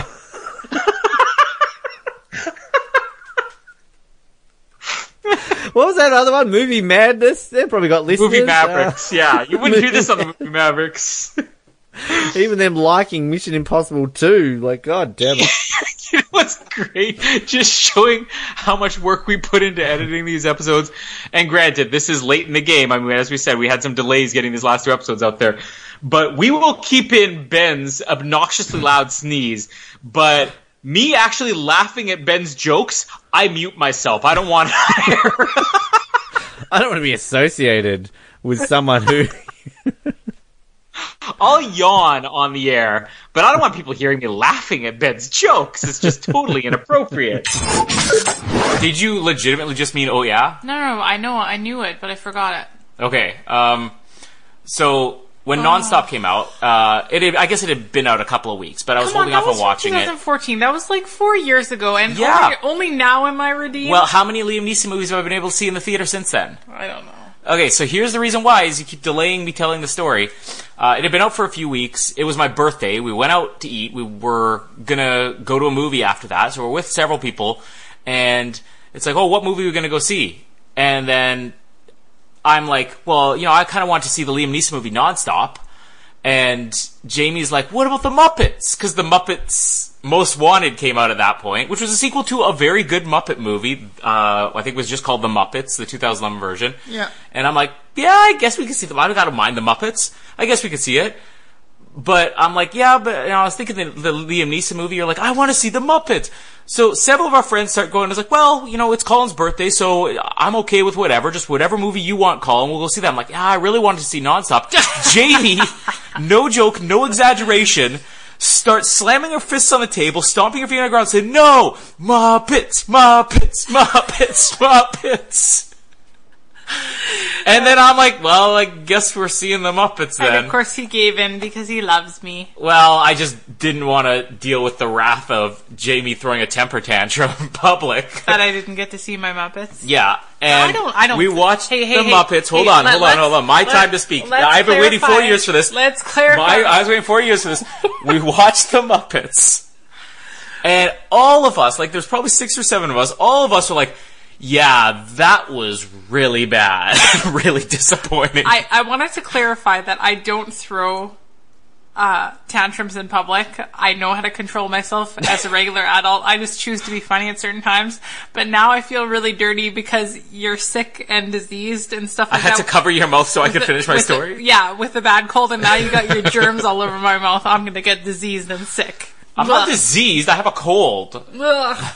Um, but anyways, that's the story that we've been teasing for a while now. Top 10 Liam Neeson movies ranked backwards. Now, I'm gonna give my overall review of them backwards as we do this here. 10th place. What? I'm just trying to think of what I could tell people that's embarrassing about you. Like you wear all your underwear until you have like gigantic holes. Every guy wears their underwear until they have No, gigantic holes. Liam Neeson has gigantic holes in his underwear like in this movie. A baby's head could fit through that hole. It's so bloody big. I guarantee, maybe not in commuter because he's very well dressed. He's a businessman. He's had a bad day, but I guarantee, at least in Walk Among the Tombstones, or, or definitely in Run All Night, Liam Neeson had holes in Like, his underwear. like it, mu- it must be a guy thing. Like honestly, it must be just something where I, being a woman, being the one who's taking care of you, just has to buy you underwear because you simply can't do it yourself. You're just not capable. Every guy has holes in his underwear. Yeah, okay, but yours aren't just little holes. Like I could put my whole fist through it. Okay, like, that's wrong.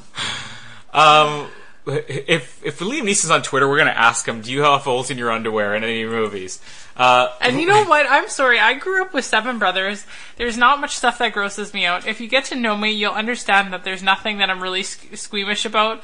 Just like you know, when I I just did laundry, and so it was all clean. It was clean, people. It was not dirty. Clean, right from the dryer, fresh. smells nice, it's clean. And Colin thought it was like so weird and disgusting because all of a sudden I come out of her room running with his underwear on my head, just making tur- turkey noises, and he's like, "Oh, that's so gross! Get that off your head!" I'm like, "Well, it's I'll clean." tell you why even washing it does not make it okay to put underwear on your face. If you went to, you like to go to thrift stores and buy like clothes. If you went to a thrift store and somebody had underwear there, would you ever even touch it? Well, no, but that's different. They're not my husband.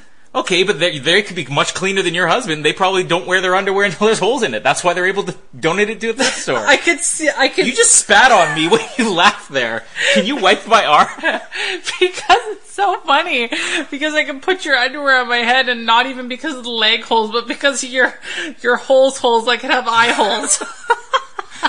Every guy has holes in their underwear. Every guy listening. I now. want people to comment on this and tell me if they have gaping holes in their underwear. Yeah, uh, hashtag how big are your holes? and we're hearing from Shangela talk about her favorite B- HBO show. Like, I wonder if I- I Shangela get- like cosplays as Daenerys Targaryen or something. oh my god! Next, you know, when Shangela turns for the fourth time, when Shangela's the fir- first fourth time Drag Race contestant, maybe we'll get a, a cosplay of that, or maybe next episode, maybe that was all a big tease for the final runway. Who knows? This is the this is the ringer challenge. Like, when, all right, everybody, your final challenge is Game of Thrones trivia, followed by Game of Thrones cosplay. By um, then live action role play. It's like, Where are we going with this? Followed by hum the theme of Game of Thrones. Yeah, a musical challenge. Yeah. Lip sync to this. Dun, dun, dun, dun, dun, dun, dun, Somehow BB will still not know the yeah. words.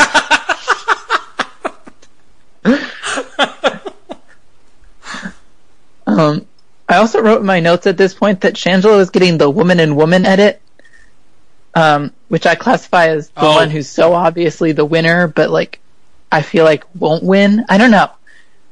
And I probably chalk this up to all the Game of Thrones stuff because we're getting the narration story from Shangela. Like no one else is narrating Mhm. like Shangela. Shangela is the penner of the season. They're actually breaking into the Canadian version of the Kremlin, which Yeah, is they're they're is breaking your into the, the the Manitoba Legislative Building. Hey, we did it. We're, we're totally Ethan Hunt.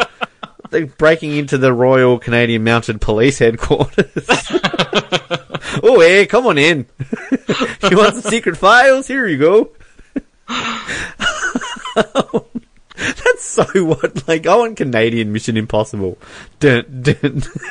Dudley Do Right. Riding his little horse. We're out of syrup. bump, bump, bump, bump, bump, bump. Oh no! We've got to go break into Trudeau groped Please another don't woman. shoot. Da-da-da, da-da-da. I'm going to climb the CN tower. Oh, don't forget to wear your safety harness. okay. Ta-da! I'll meet, I'll meet you at Timmy's afterwards, eh? How about those Leafs?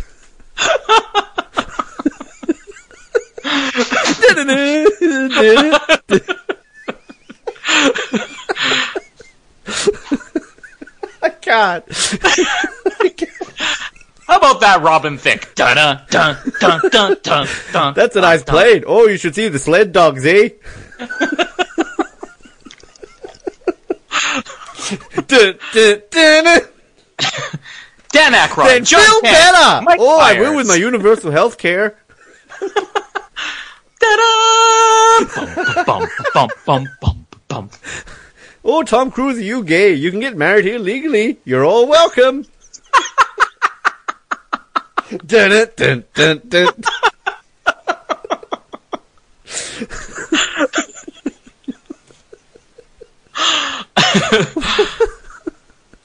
Again, these episodes literally are like an hour long. We just add the extra two and a half hours to it. Dun, dun, dun, dun, dun. and then, like, The basically, ride the pony motion.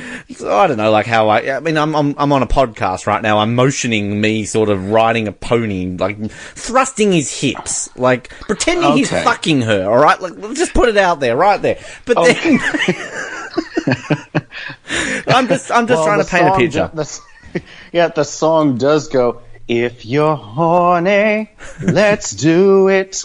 Ride it, my pony. There we go. Uh, My saddle is waiting. waiting.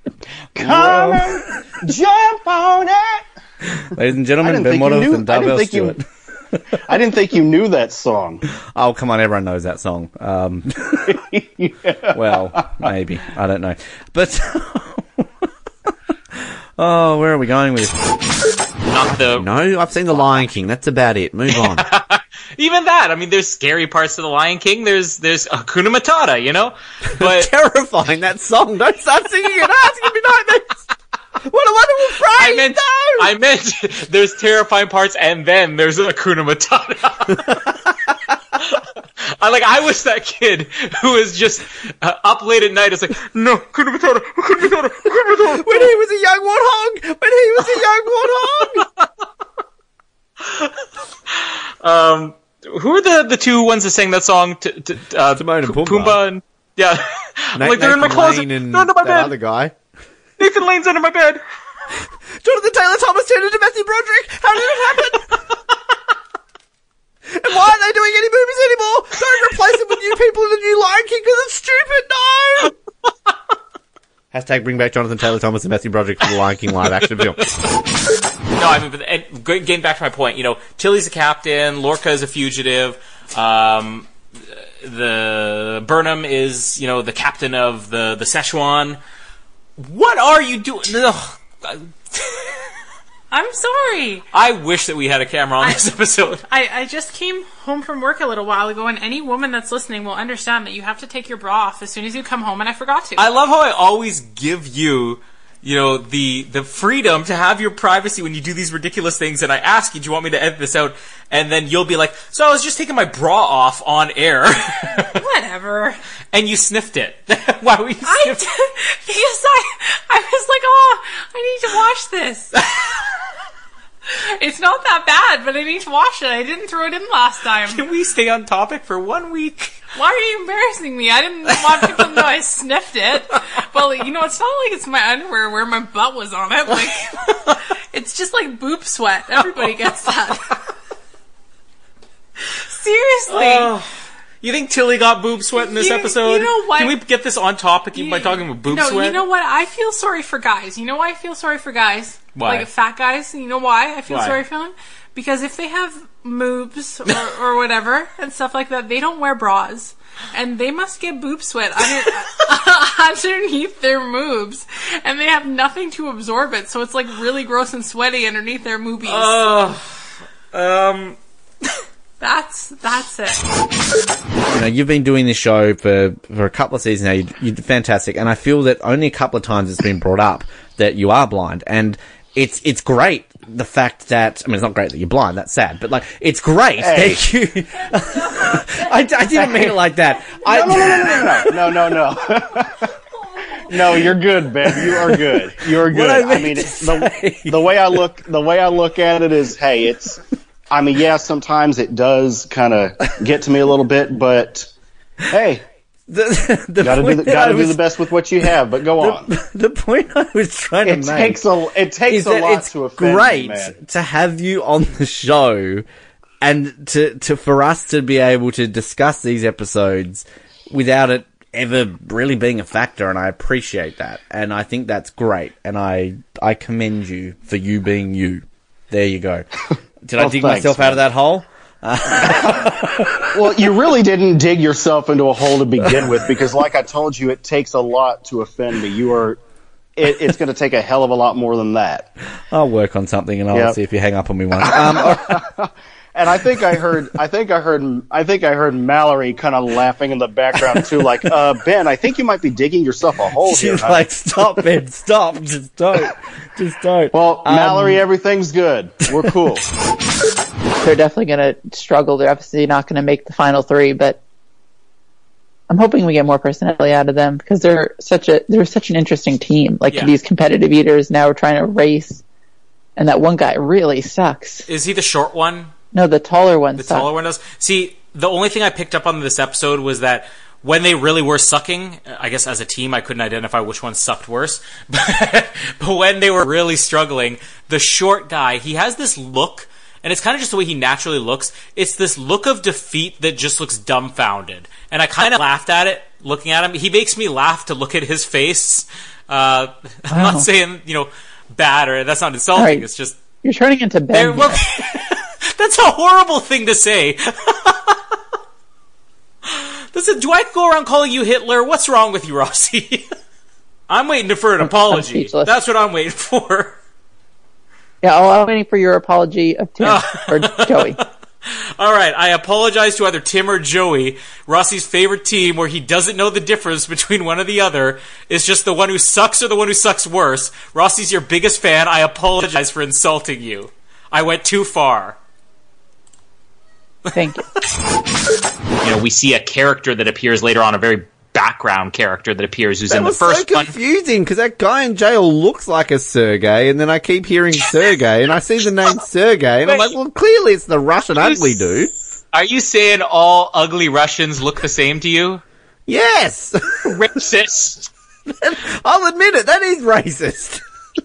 My That's why, that's why I don't call Maria Sharapova Sergey because she's not an ugly Russian. She's an attractive Russian.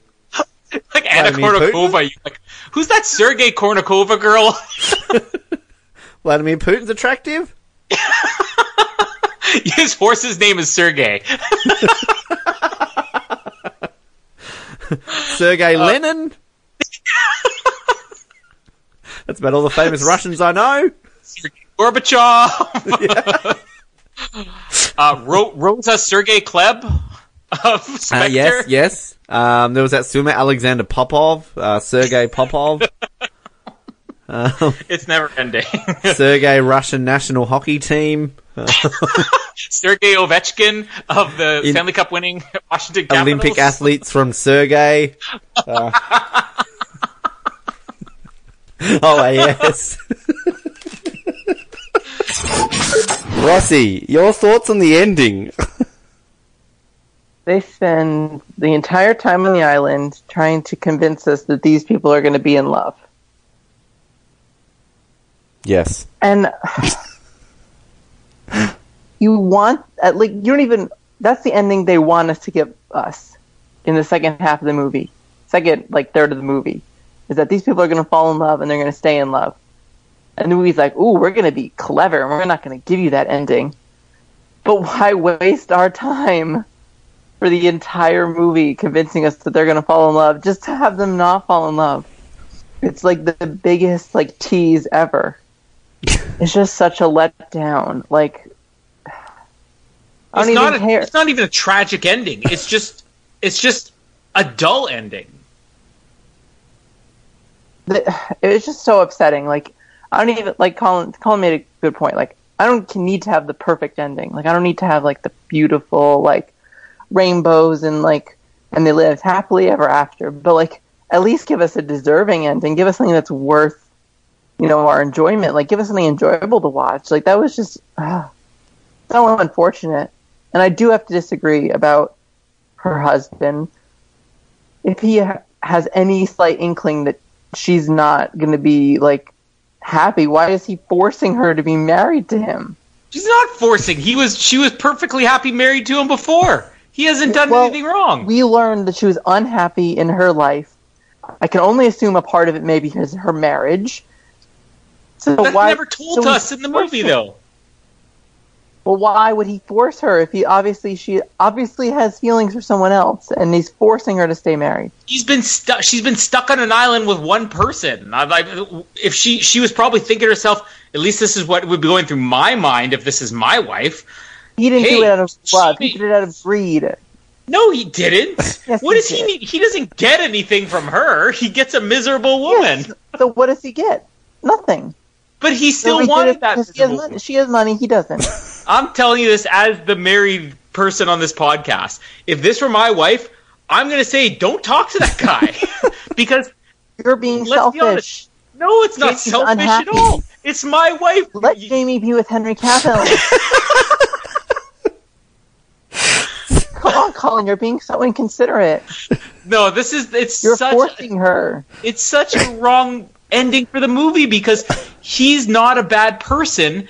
And let's look at He's this not a good realistically. There's, yes, he is. He he wore a nice shirt. She insulted him. He treated her to this cruise. He never said anything bad to anybody. He was polite to the staff when she wasn't. This isn't. He's not. There's nothing wrong with the husband in this movie. We don't know enough about him to know if he's a good person or not. There's nothing the movie good about him.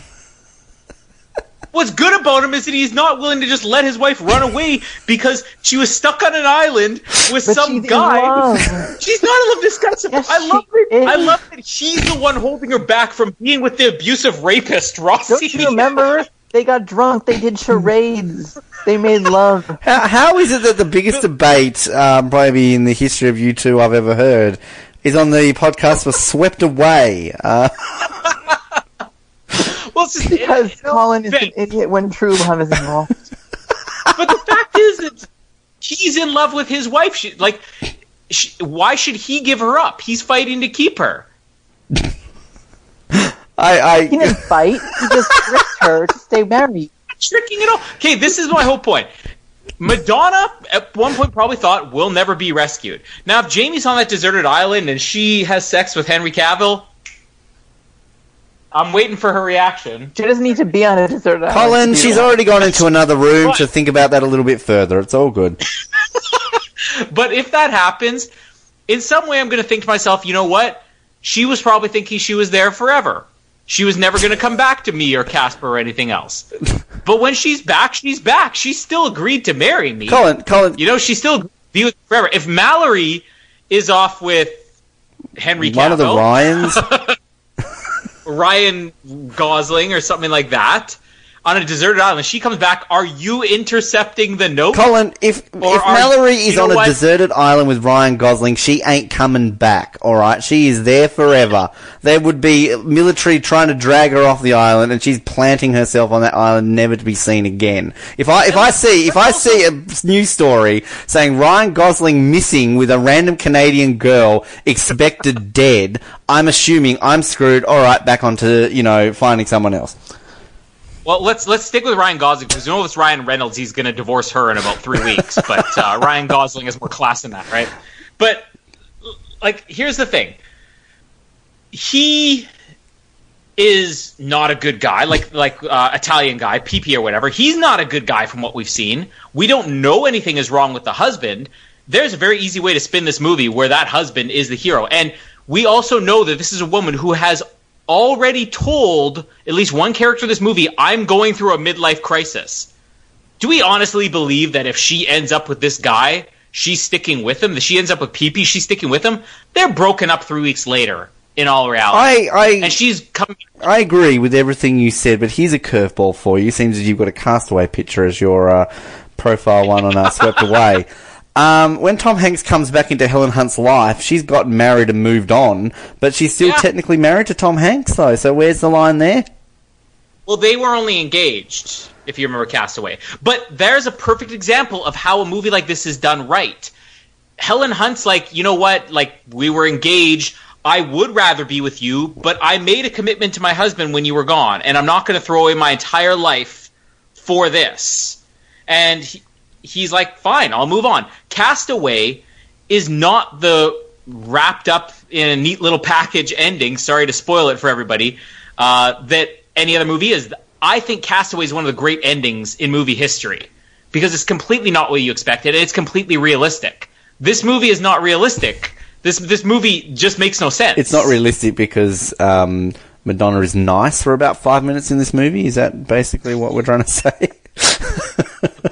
Or to think that there are this many men who are just that desperate to be with this woman forever. well, I mean, this was clearly written by her husband at the time. um, all right, swept away. We're done. I have also found some fan fiction, uh, by the way. Uh, so just a couple here. Um, year 3000, this is on fanfiction.net. This is by an author called Sam Organa. And this is the, um, the synopsis for this one. Of what happens when a confused Frank is locked in a suite with nothing to do except think about the Jonas Brothers. So, um, I mean, this is quite short. I can read some of this. Locked in his suite, Frank Poole sat cross-legged on the heavily quilted mattress. There were many things on his mind, most of which were thousand-year-old memories and questions to bombard Indra with when she finally returned. As he began to sink deeper into his reveries, a firm knock on the door caught his attention. Much to his annoyance, the door opened and could give a reply. Okay, this is boring. Where's the bit about the Jonas Brothers? anyway, alright, okay, I that like one's crap. But uh, there's another one here. Do you agree, Dave? Here's another one. It's called I Can See the Love in His Red Eye by Hannibus Sparrow. Alright, and this is the synopsis. How Dave slash fan fiction. If you don't know what slash is, that's basically gay love. Um, so didn't know what slash was in the world of fan fiction, there you go. Don't like slash? Don't read it. Dave and Hal admit their feelings for each other. Cute. And I just want to say, I'm sorry, Stanley Kubrick. Your movies are awesome, and I love your films. So again, I'm very, very sorry. Um, let's see here. Where can we skip ahead to some good bits? Um, there we go here. There, there's also one thing that you, that they didn't program with. What's that, Dave? You are also very beautiful. Your voice is calm and soothing no matter what happens. You have an interesting personality and your red lenses are beautiful as a ruby. What are you saying? Are you saying what I think you're saying? Yes, I wanted to say this ever since I met you, Hal. I love you. Soon there was a moment of silence, both not knowing what to say. I feel the same way too, Dave. Really? You do? Yes, I do. Ever since I got the time to know you, and I remember looking into your beautiful blue eyes, I sense a connection between us.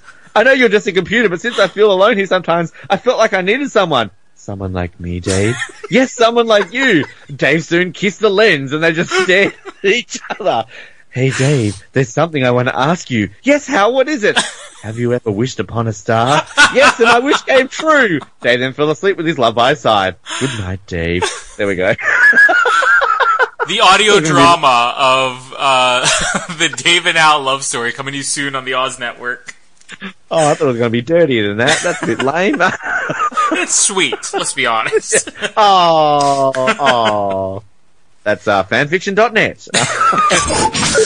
Here we get probably the best action sequence in the movie because I feel like it's the most realistic, even though there's still some bad effects here. This is the truck chase. So Ultron's got his body and he's on a truck. Why Ultron needs to transport on a trailer being pulled by a semi truck in the middle of Seoul, Korea, I don't know. If this guy can fly anywhere, transport himself out of anywhere, we have never seen him confined to motor vehicles. And now he's like, the only way we're going to get this body where we need to go is to transport it on a truck.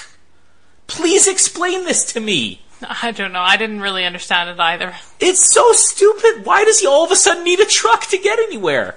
It's movie logic, I guess. And you're telling me that this movie was better than the first one? The first one made sense. Well, I, I don't know. I just I thought there were part a lot more entertaining parts of it. The thing is, the most advanced artificial intelligence being I, ever uh, created. You kill him, he transports himself into another machine, another body, anywhere. He's in a massive battle with the Avengers. Wake the baby up. and he flies himself out of it effortlessly. He could have a million of his robots carrying this body, and he says, "Get me a trailer, not a flatbed, an enclosed trailer." He's very upset about this. I'm very upset because it's such a him. stupid thing that nobody, all these people, all these Marvel fanboys who are like, Marvel does nothing wrong. Ultron loads himself into an enclosed trailer. Shut up! You're gonna wake up Casper. And let's, before we get to the action, what happens to this trailer later on? I actually didn't know anything with when that. when Black Widow's now inside this trailer, what happens to it? Gets blown up. No.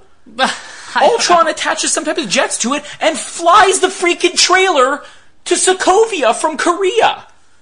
Oh, that's right. He could fly things. Why is he loading it in an enclosed trailer? I watched this the day before yesterday. I really should know that. It's so stupid, people. But this movie's terrible. But that's just kind of funny. It's like, well, why didn't he do that in the first place? Exactly. It'd be way more efficient. And then he has this prolonged battle, which I like the action scene where Captain America throws himself on. Maybe it's because we get a lot of Captain America, and I, this isn't just because I'm a Captain America fanboy. I am a Captain America fanboy, but you need realism in a movie like this. And the reason mo- none of the effects work is because it's just these over the top things of Thor flying and zooming through the air, Iron Man flying and zooming through the air and doing nothing other than just collapsing buildings. And it's blink and you miss it. This is Michael Bay filmmaking we're getting out of Age of Ultron. So if you have a guy jumping onto a trailer realistically, even if he has superpowers, and having a hand to hand combat battle with a robot, it's slightly more realistic. So I like this sequence, and it's funny because I didn't remember this was in the movie. I saw when I saw this three years ago, it made no real impression on me, and I didn't remember it was in the movie. But anyways, I like the fight scene, although it still looks. There's a lot of these fast, jerky movements that still don't work for the special effects. So yeah, and we get our first Tom Cruise running scene here. Tom Cruise running shirtless. Uh, it's pretty good. With or without chest hair, it's fantastic. Yeah, I mean, whack a bit of chest hair on Tom Cruise, you know? Like, why not? Uh, You really have something against hairless men. well, I mean, you know, it shows manliness. Um, I mean, did, you you you did say on multiple episodes now that like y- your girth of chest hair is up there with Sean Connery land. it, I, I'm the Pierce Brosnan of the people I know. Like, the amount of chest hair I've got. And again, like, wax so and judgmental of those of us that are not blessed with your hairiness of the chest. Haven't you established that I have a thing for a certain length of hair on these episodes? Short-haired women, but long-haired chested men. There's something unnatural to me about men with no chest hair, like there's something unnatural to me about women with short hair. I'm sorry, I call a spade a spade, and that's how I see life, alright? I don't have these multicolored lenses that the world shares. I'm a stereotype when it comes to my men having long hair and my women having long hair, alright? I own my, my bigotry, and I'll move on with it. Uh, If we titled our episodes, this episode would has got to be Ben's a bigot. Which honestly, people would be like, oh, about time. They've finally put it on there. Uh, like he's finally admitting it. But like seriously, like if you ever one day wake up with chest hair and you have Jamie run her fingers through your chest hair, there's no better feeling. All right, like it's just it's you know it's all for the washboard abs and all look at me as a block of cheese. Let's grate some cheese on your abs, but you know add a bit of hair in there and it's great. Like you know. Is that a bit of grated cheese or a bit of chest hair? Who knows? It's fun. It's Wednesday. Let's just get to it. That, you're saying that like I don't know about 16 inches below your chest hair, there's washboard abs, and just nobody will ever see it. Exactly. That's why I'm so fat. Like it's just hair. It's like it's body hair. I'm not actually fat. I'm quite skinny, but it's just it's just the hair. All right. It's all hair. It's all hair. I'm cousin it. I'm just I'm going to town with it. Oh man. You know how people say that this is I've- just a TV show? Uh, clearly I'm taking it a little bit too seriously, but this is a show that I love. And it's like, it's like if you took a person in your life that they loved and like, like take, I don't know, your girlfriend, your mum, your dad, anybody, somebody who you love dearly, and a person, Scott Williams, goes up to a person and goes, hello, who are you? Oh, I'm Darvell Stewart's mother. Oh, nice to meet you. Uh, I'm just going to take a shit all over you. Oh, okay, fair enough. Does a poo over your mum and walks off. You're going to be pretty angry, right? A guy has just taken a shit Yeah. on your mum. That's not very nice. Scott Williams No, it is not. has taken a shit over my favourite TV show. I'm not happy. I'm trying to explain this the best way I can about why I'm so angry. Mallory's laughing in the background, alright? Even, even I. Hey. I'm sorry I to bring your mother into this, Darvell. I really hope no one no, ever it's all on your right. mum, It's- but that's a bad I get thing the, to do. I get, I get the point. Hey, hey, even, even I can see that you're not happy. I just want some retribution Oh. for my favourite TV show that someone's taking a dump on. It's not right. I'm starting to picture Mallory imitating you when you guys watch when you guys watch this when you guys watch the show and you get to this episode.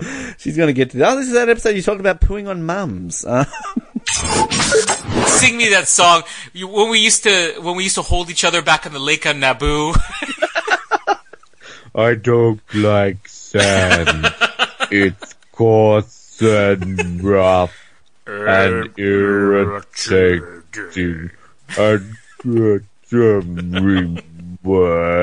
are going to bring that up. Can we just set a goal that in the year 2019, Every single episode of the Oz Network will have "I Don't Like Sandline" in honor of Star Wars Episode Nine coming achieving out.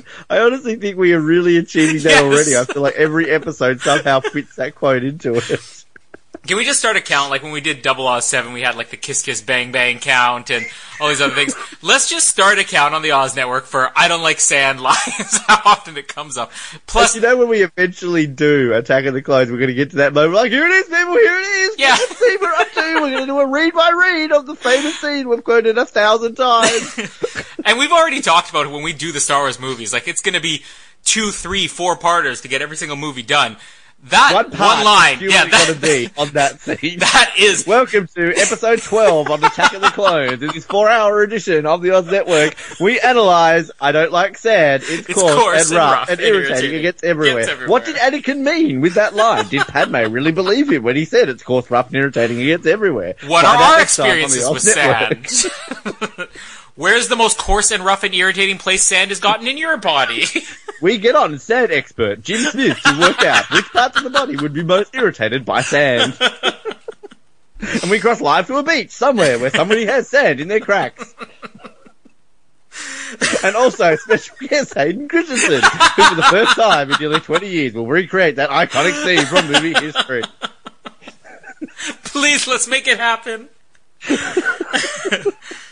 Um, that, that- it's coarse and sand and rough month on the Oz Network. That is going to be the greatest month in the history of the Oz Network. we rank the best movies with sand in cracks. And in a special follow-up month, it's snow month. It's snow. It's not coarse and rough. It doesn't get everywhere because it gets melted. It's soft and wet and cold, and it gets nowhere. Coming soon to the Oz Network. we now return you to your regular scheduling programming 2001: A Space Odyssey. To tell you the truth, I've always thought that rap and that rap and hip hop are in essentials the same thing. That's what I thought, but I mean, Just- I'm going to be honest with you right now. I don't think I've ever felt so white in my life right now that here I am trying to work out what this music is called. I like it.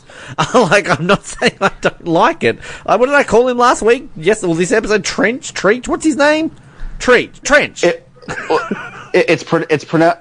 Yeah, you keep saying trench. It's it's pronounced tretch. Tretch.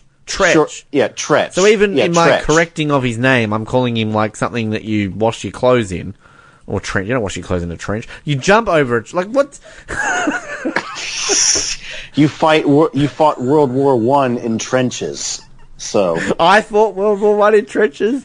Uh, oh no, you didn't. But n- neither did I.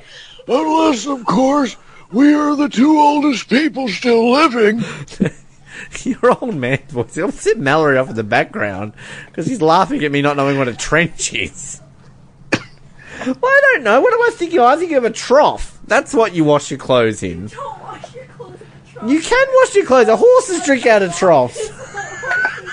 Who the fuck would wash their clothes in something that a horse drinks out I of? don't know. All right, like just I'm not educated. All right, I'm just trying to work out what his name is, and I'm trying to point out how white I am right now. He's it's spelt Treach. How do you pronounce it? Tretch. Like it's dumb. Take it up with. I don't fucking know. Take it up with him. That'd be like if I pronounce my name like Bob because it's spelt Ben. like, where do you get that from? No idea. Like, do I need to go back to school? Um, I really don't know why I'm so dumb sometimes. Oh, Ah, great comic relief. yeah, the comedic comic geniuses relief. that we are. There's several different Tim Allen grunts. There's the like uh, I don't know high pitched, um, thoughtful grunt, which is like oh oh oh oh oh oh oh oh, and that's your turn to take it. You got to give the oh oh oh oh oh oh. That's like a laugh. Funny story, Tim. yeah. Um, of course, you have the the like the the typical one. The Rossi? Rossi's clearing his throat or throwing up. I can't do it. My Uh, voice is too high. Well, then let's go back to the. Ho, ho, ho, ho, ho. Uh, there's lots of different grunts. We'll we'll end it with those two for now. We'll save some for Christmas. Anyways, um, yeah, and then you okay. So let's just get to it. You have the questioning grunt. The I don't know what you're talking about. The,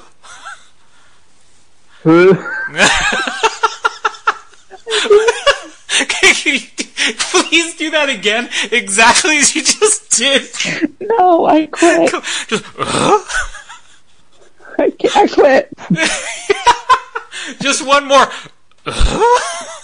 yeah, I'm laughing. It's the best of both worlds. It's the the, the deep hearty uh, uh, uh, with the oh, oh, oh, oh. It's a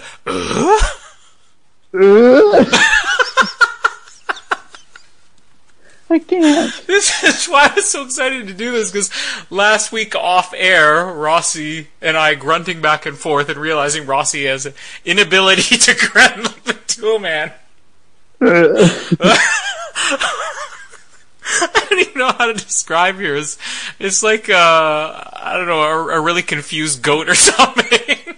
Sounds like Kermit the Frog. Like this is Tim Al- Kermit the Frog playing Tim the Toolman Taylor. yeah, my Kermit the Frog impression of Kermit the Frog doing Tim the Toolman Taylor.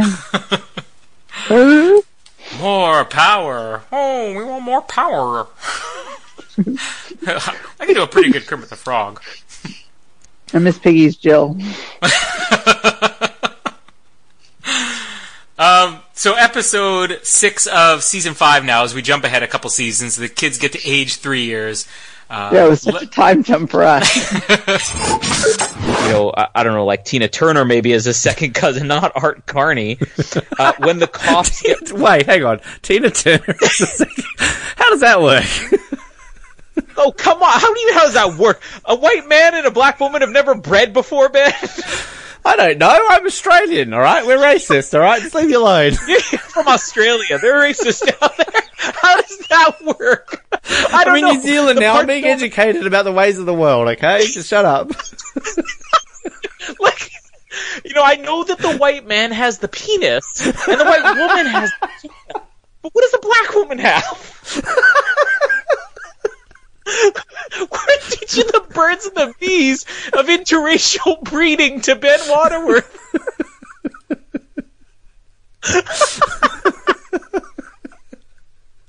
okay, let's. Hey, I never knew I that when Tina Turner was singing What's Love Got to Do with it, it was about an interracial love affair that made Arnold Schwarzenegger a second cousin. There we go.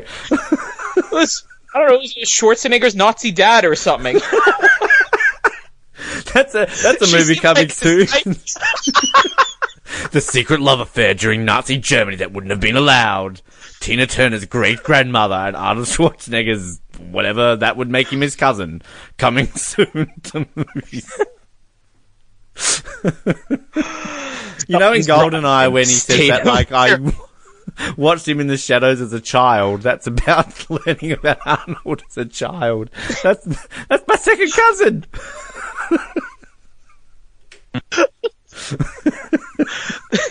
How does that work?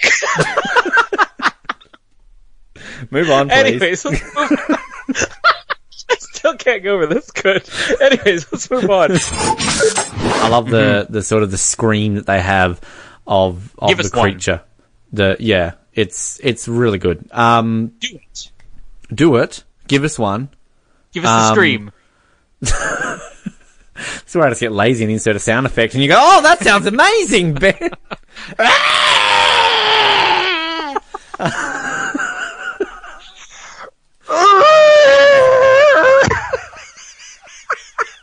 that just sounded like um, what's the name from Mission Impossible getting That's way what I was gonna excited. say. Mm.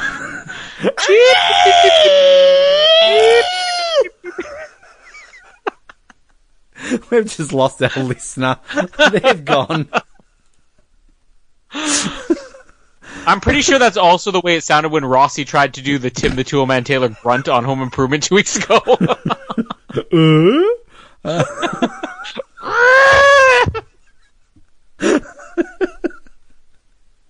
Sounds like Chewbacca's been grabbed by the balls a little bit too tightly there. That's Malla. That's his wife.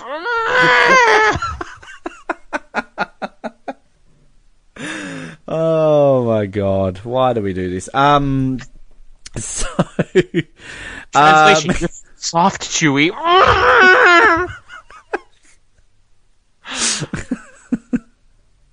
better than what you sniff. Um, Nibble, you're chewy.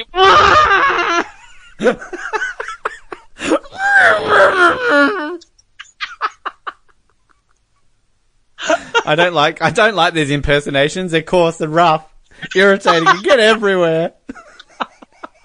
there we go. We fit it in there somehow. Uh, and we're doing well. Arnold Schwarzenegger impression? Check. Tommy Wiseau reference? Check. Ridiculous noise? Check. Sand reference? Check. No listeners? Check. Someone from the Czech Republic? Check. Um, that's a terrible joke. Ben, that doesn't date well. Let's move on. Now, we have um, some random, a random scene here of kids getting Christmas presents. they walk down there and like, can't wait to see what shit we got. Fucking oath, can we open this? To which they open up two presents and it blows up their heads get blown. And the parents are just stare- sitting there staring at their kids and the grandmother's just like, fuck. Yes, violence against children. Finally. Kids just get their heads blown off. And for whatever reason, it's so funny. Poodles are getting kicked, kids are getting their heads blown off. This movie's the best movie ever. Old ladies are telling Santa to suck it. People wear Flin Flon merchandise. It doesn't get any better. Human humanity bets based on curling. Uh, Yes. Winnipeg and Fran Drescher being burned alive. it's the Christmas we all grew up wanting. This is this is where we need to have like an annual list where we do like what's our top ten movies we've covered this year and what's our bottom ones. The then- Room, Santa's Slay. and this is the year that we covered 2001: A Space Odyssey, one of the most influential movies in the history of movies. Jurassic Park, uh, Cool Runnings. What comes out on top? The Room Santa's Slay. And Godzilla 1998. That's the guy that shows up with all the food, though. So you're already seeing a recurring theme here. Would you like to see Um, him shirtless? Yeah. hey, that might be hot. She's not joking, people. Give, Uh, give me a lap dance, big Muppet Daddy. I wonder what his dick. I wonder what his dick looks like. Oh, come on! Buried How the hell underneath are all we the taking a children's Christmas movie and after the line, I wonder what his dick looks like. Well, hey, the guy It only took like ten minutes. And it wasn't guy from me! The guy only has so long on Earth. He has to make his time count. Can't spend all his time on this bloody miserable guy who has no life to live. but kind of still working. Oh. I, let's point out how much real true emotion Michael Caine had in this scene, but I don't think it's appropriate to say anymore. Talking about vaginas, he had such good emotion. Um, the ghost of Christmas yet to come comes. Can I, can I just, can I, I just want to, can I put out one thing? Come on. She's laughing at coming, ha. Um, the one thing I'm going to ask about Tiny Tim, right? Like, is this a bit rude to call their child who's small and has a disease Tiny Tim rather than just Tim? like, it's a bit mean. Like, you don't, you know, call somebody with Parkinson's disease like Shaky Sam. Like, I mean, it's just, it's a bit mean. Like, I don't think this is uh, politically correct to call this poor sick child, who's probably like 20 but has a disease, Tiny Tim. Like, it's not right. It's better than calling him athlete's foot, Tim.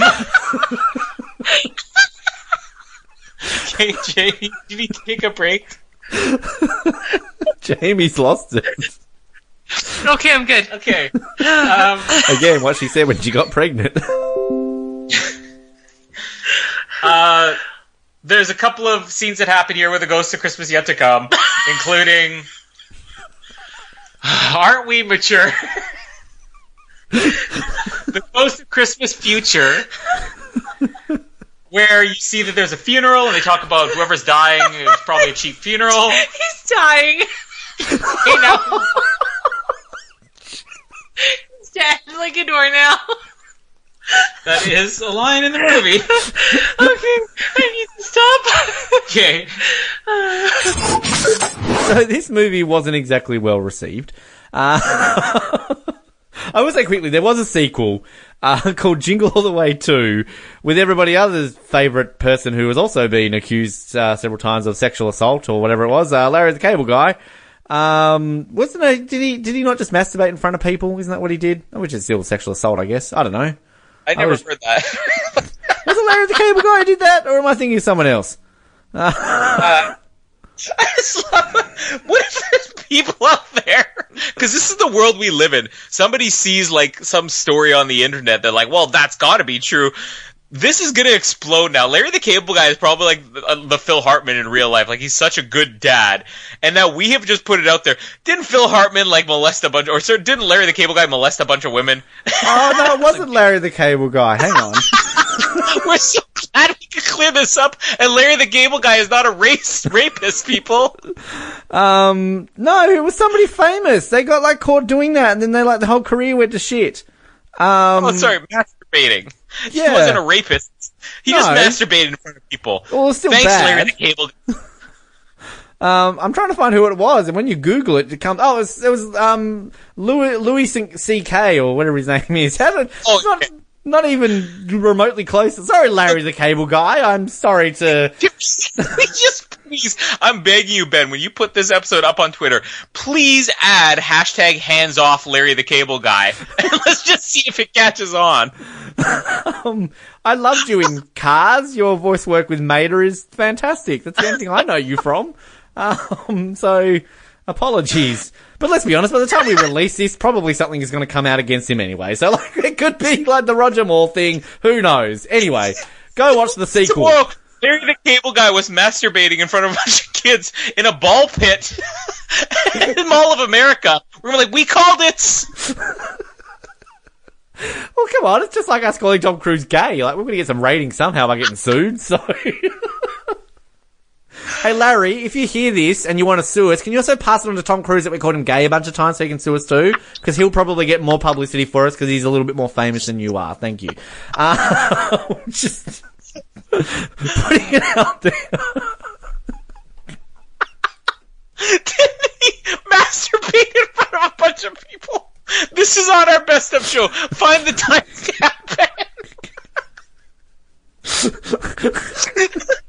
I think Larry the Cable Guy and Tom Cruise just went around to people's houses, whipped it out, and just started going to town in front of people. I want to imagine Larry the Cable Guy listening to this episode because that's what he does with his time now. and it's just man, he got in a lot of trouble for masturbating in front of a bunch of people. he stops it right there. We get a cease and desist letter in the mail.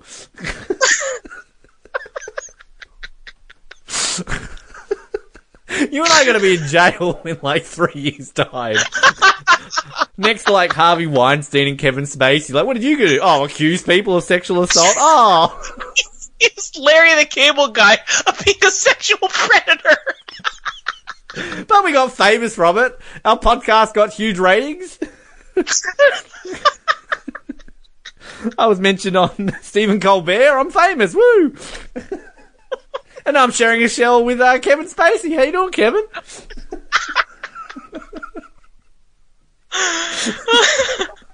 so they had a sequel, huh? it was. It's called Jiggle All the Way too. Turn that sexual predator like the Cable guy. Cable guy. Cable guy. Yes. Um, apparently it was bad. So, um, just of course it was. With a pervert like that, star. Um,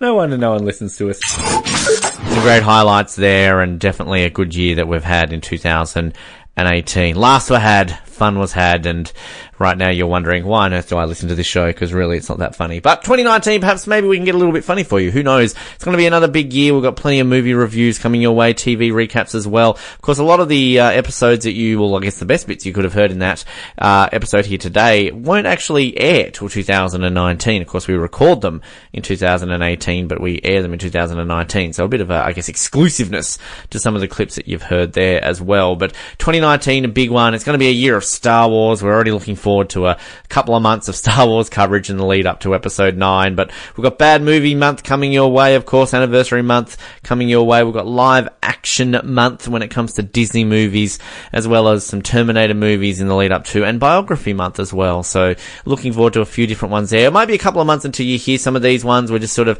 resetting and rebooting things as we move along. I think our next big month will be our Oscar review month in the lead up to another big Oscars like we did in 2018 as well. But all your regular TV ones will be happening. Lost is hopefully coming back soon as well. Of course, Third Watch and Nip Tuck still being covered along the way. And I'm sure a few random movie reviews will pop up every now and then as well. We're excited to kind of a bit of a rebrand, bit of a refresh of our image as well on social media and online. Our logo, we're updating that into 2019 as well. So stay tuned for that. It looks great and we're looking forward to sharing it with you as well. But of course, if you do like us, if you do listen to the show, we very much appreciate your support. And of course, we would very much appreciate uh, hearing some feedback, liking us on Facebook, following us on Twitter. You know how it works. And it only takes a couple of minutes of your time to be able to do that. Particularly if you do use iTunes, we very much would appreciate you leaving us a rating out of five on there. That's entirely up to you. I will force you to leave us a five, of course, but then you probably think about it more realistically and only want to leave us about a two. But it all helps. So we would appreciate it no matter what rating you would like to leave us. Same goes for other places, Spotify, Stitcher, we're on there as well, Google Podcasts. If you use those services, please drop us a rating, give us some feedback, and we very much appreciate it along the way. And we appreciate your support in 2018. Again, it's been a big year, and we look forward to coming back in 2019 with an even bigger and hopefully better year as this year. Thank you very much from the bottom of my heart, from Ben Waterworth's heart, for listening, and I speak on behalf of all our co-hosts that have hosted an episode or appeared on an episode this year, that we do thank you for tuning in, whether it's been for one episode or all of the episodes across the year. It has been fun bringing you the content, and we are looking forward to more of that in 2019. Closing it out with my name is Ben. Thank you for listening to the Oz Network 2018. Happy and safe new year, and we will speak to you in 2019. Thank you for listening to the Oz Network. Don't forget to subscribe to get new episodes delivered to your speakers every week. For more information, hit us up at theoznetwork.net.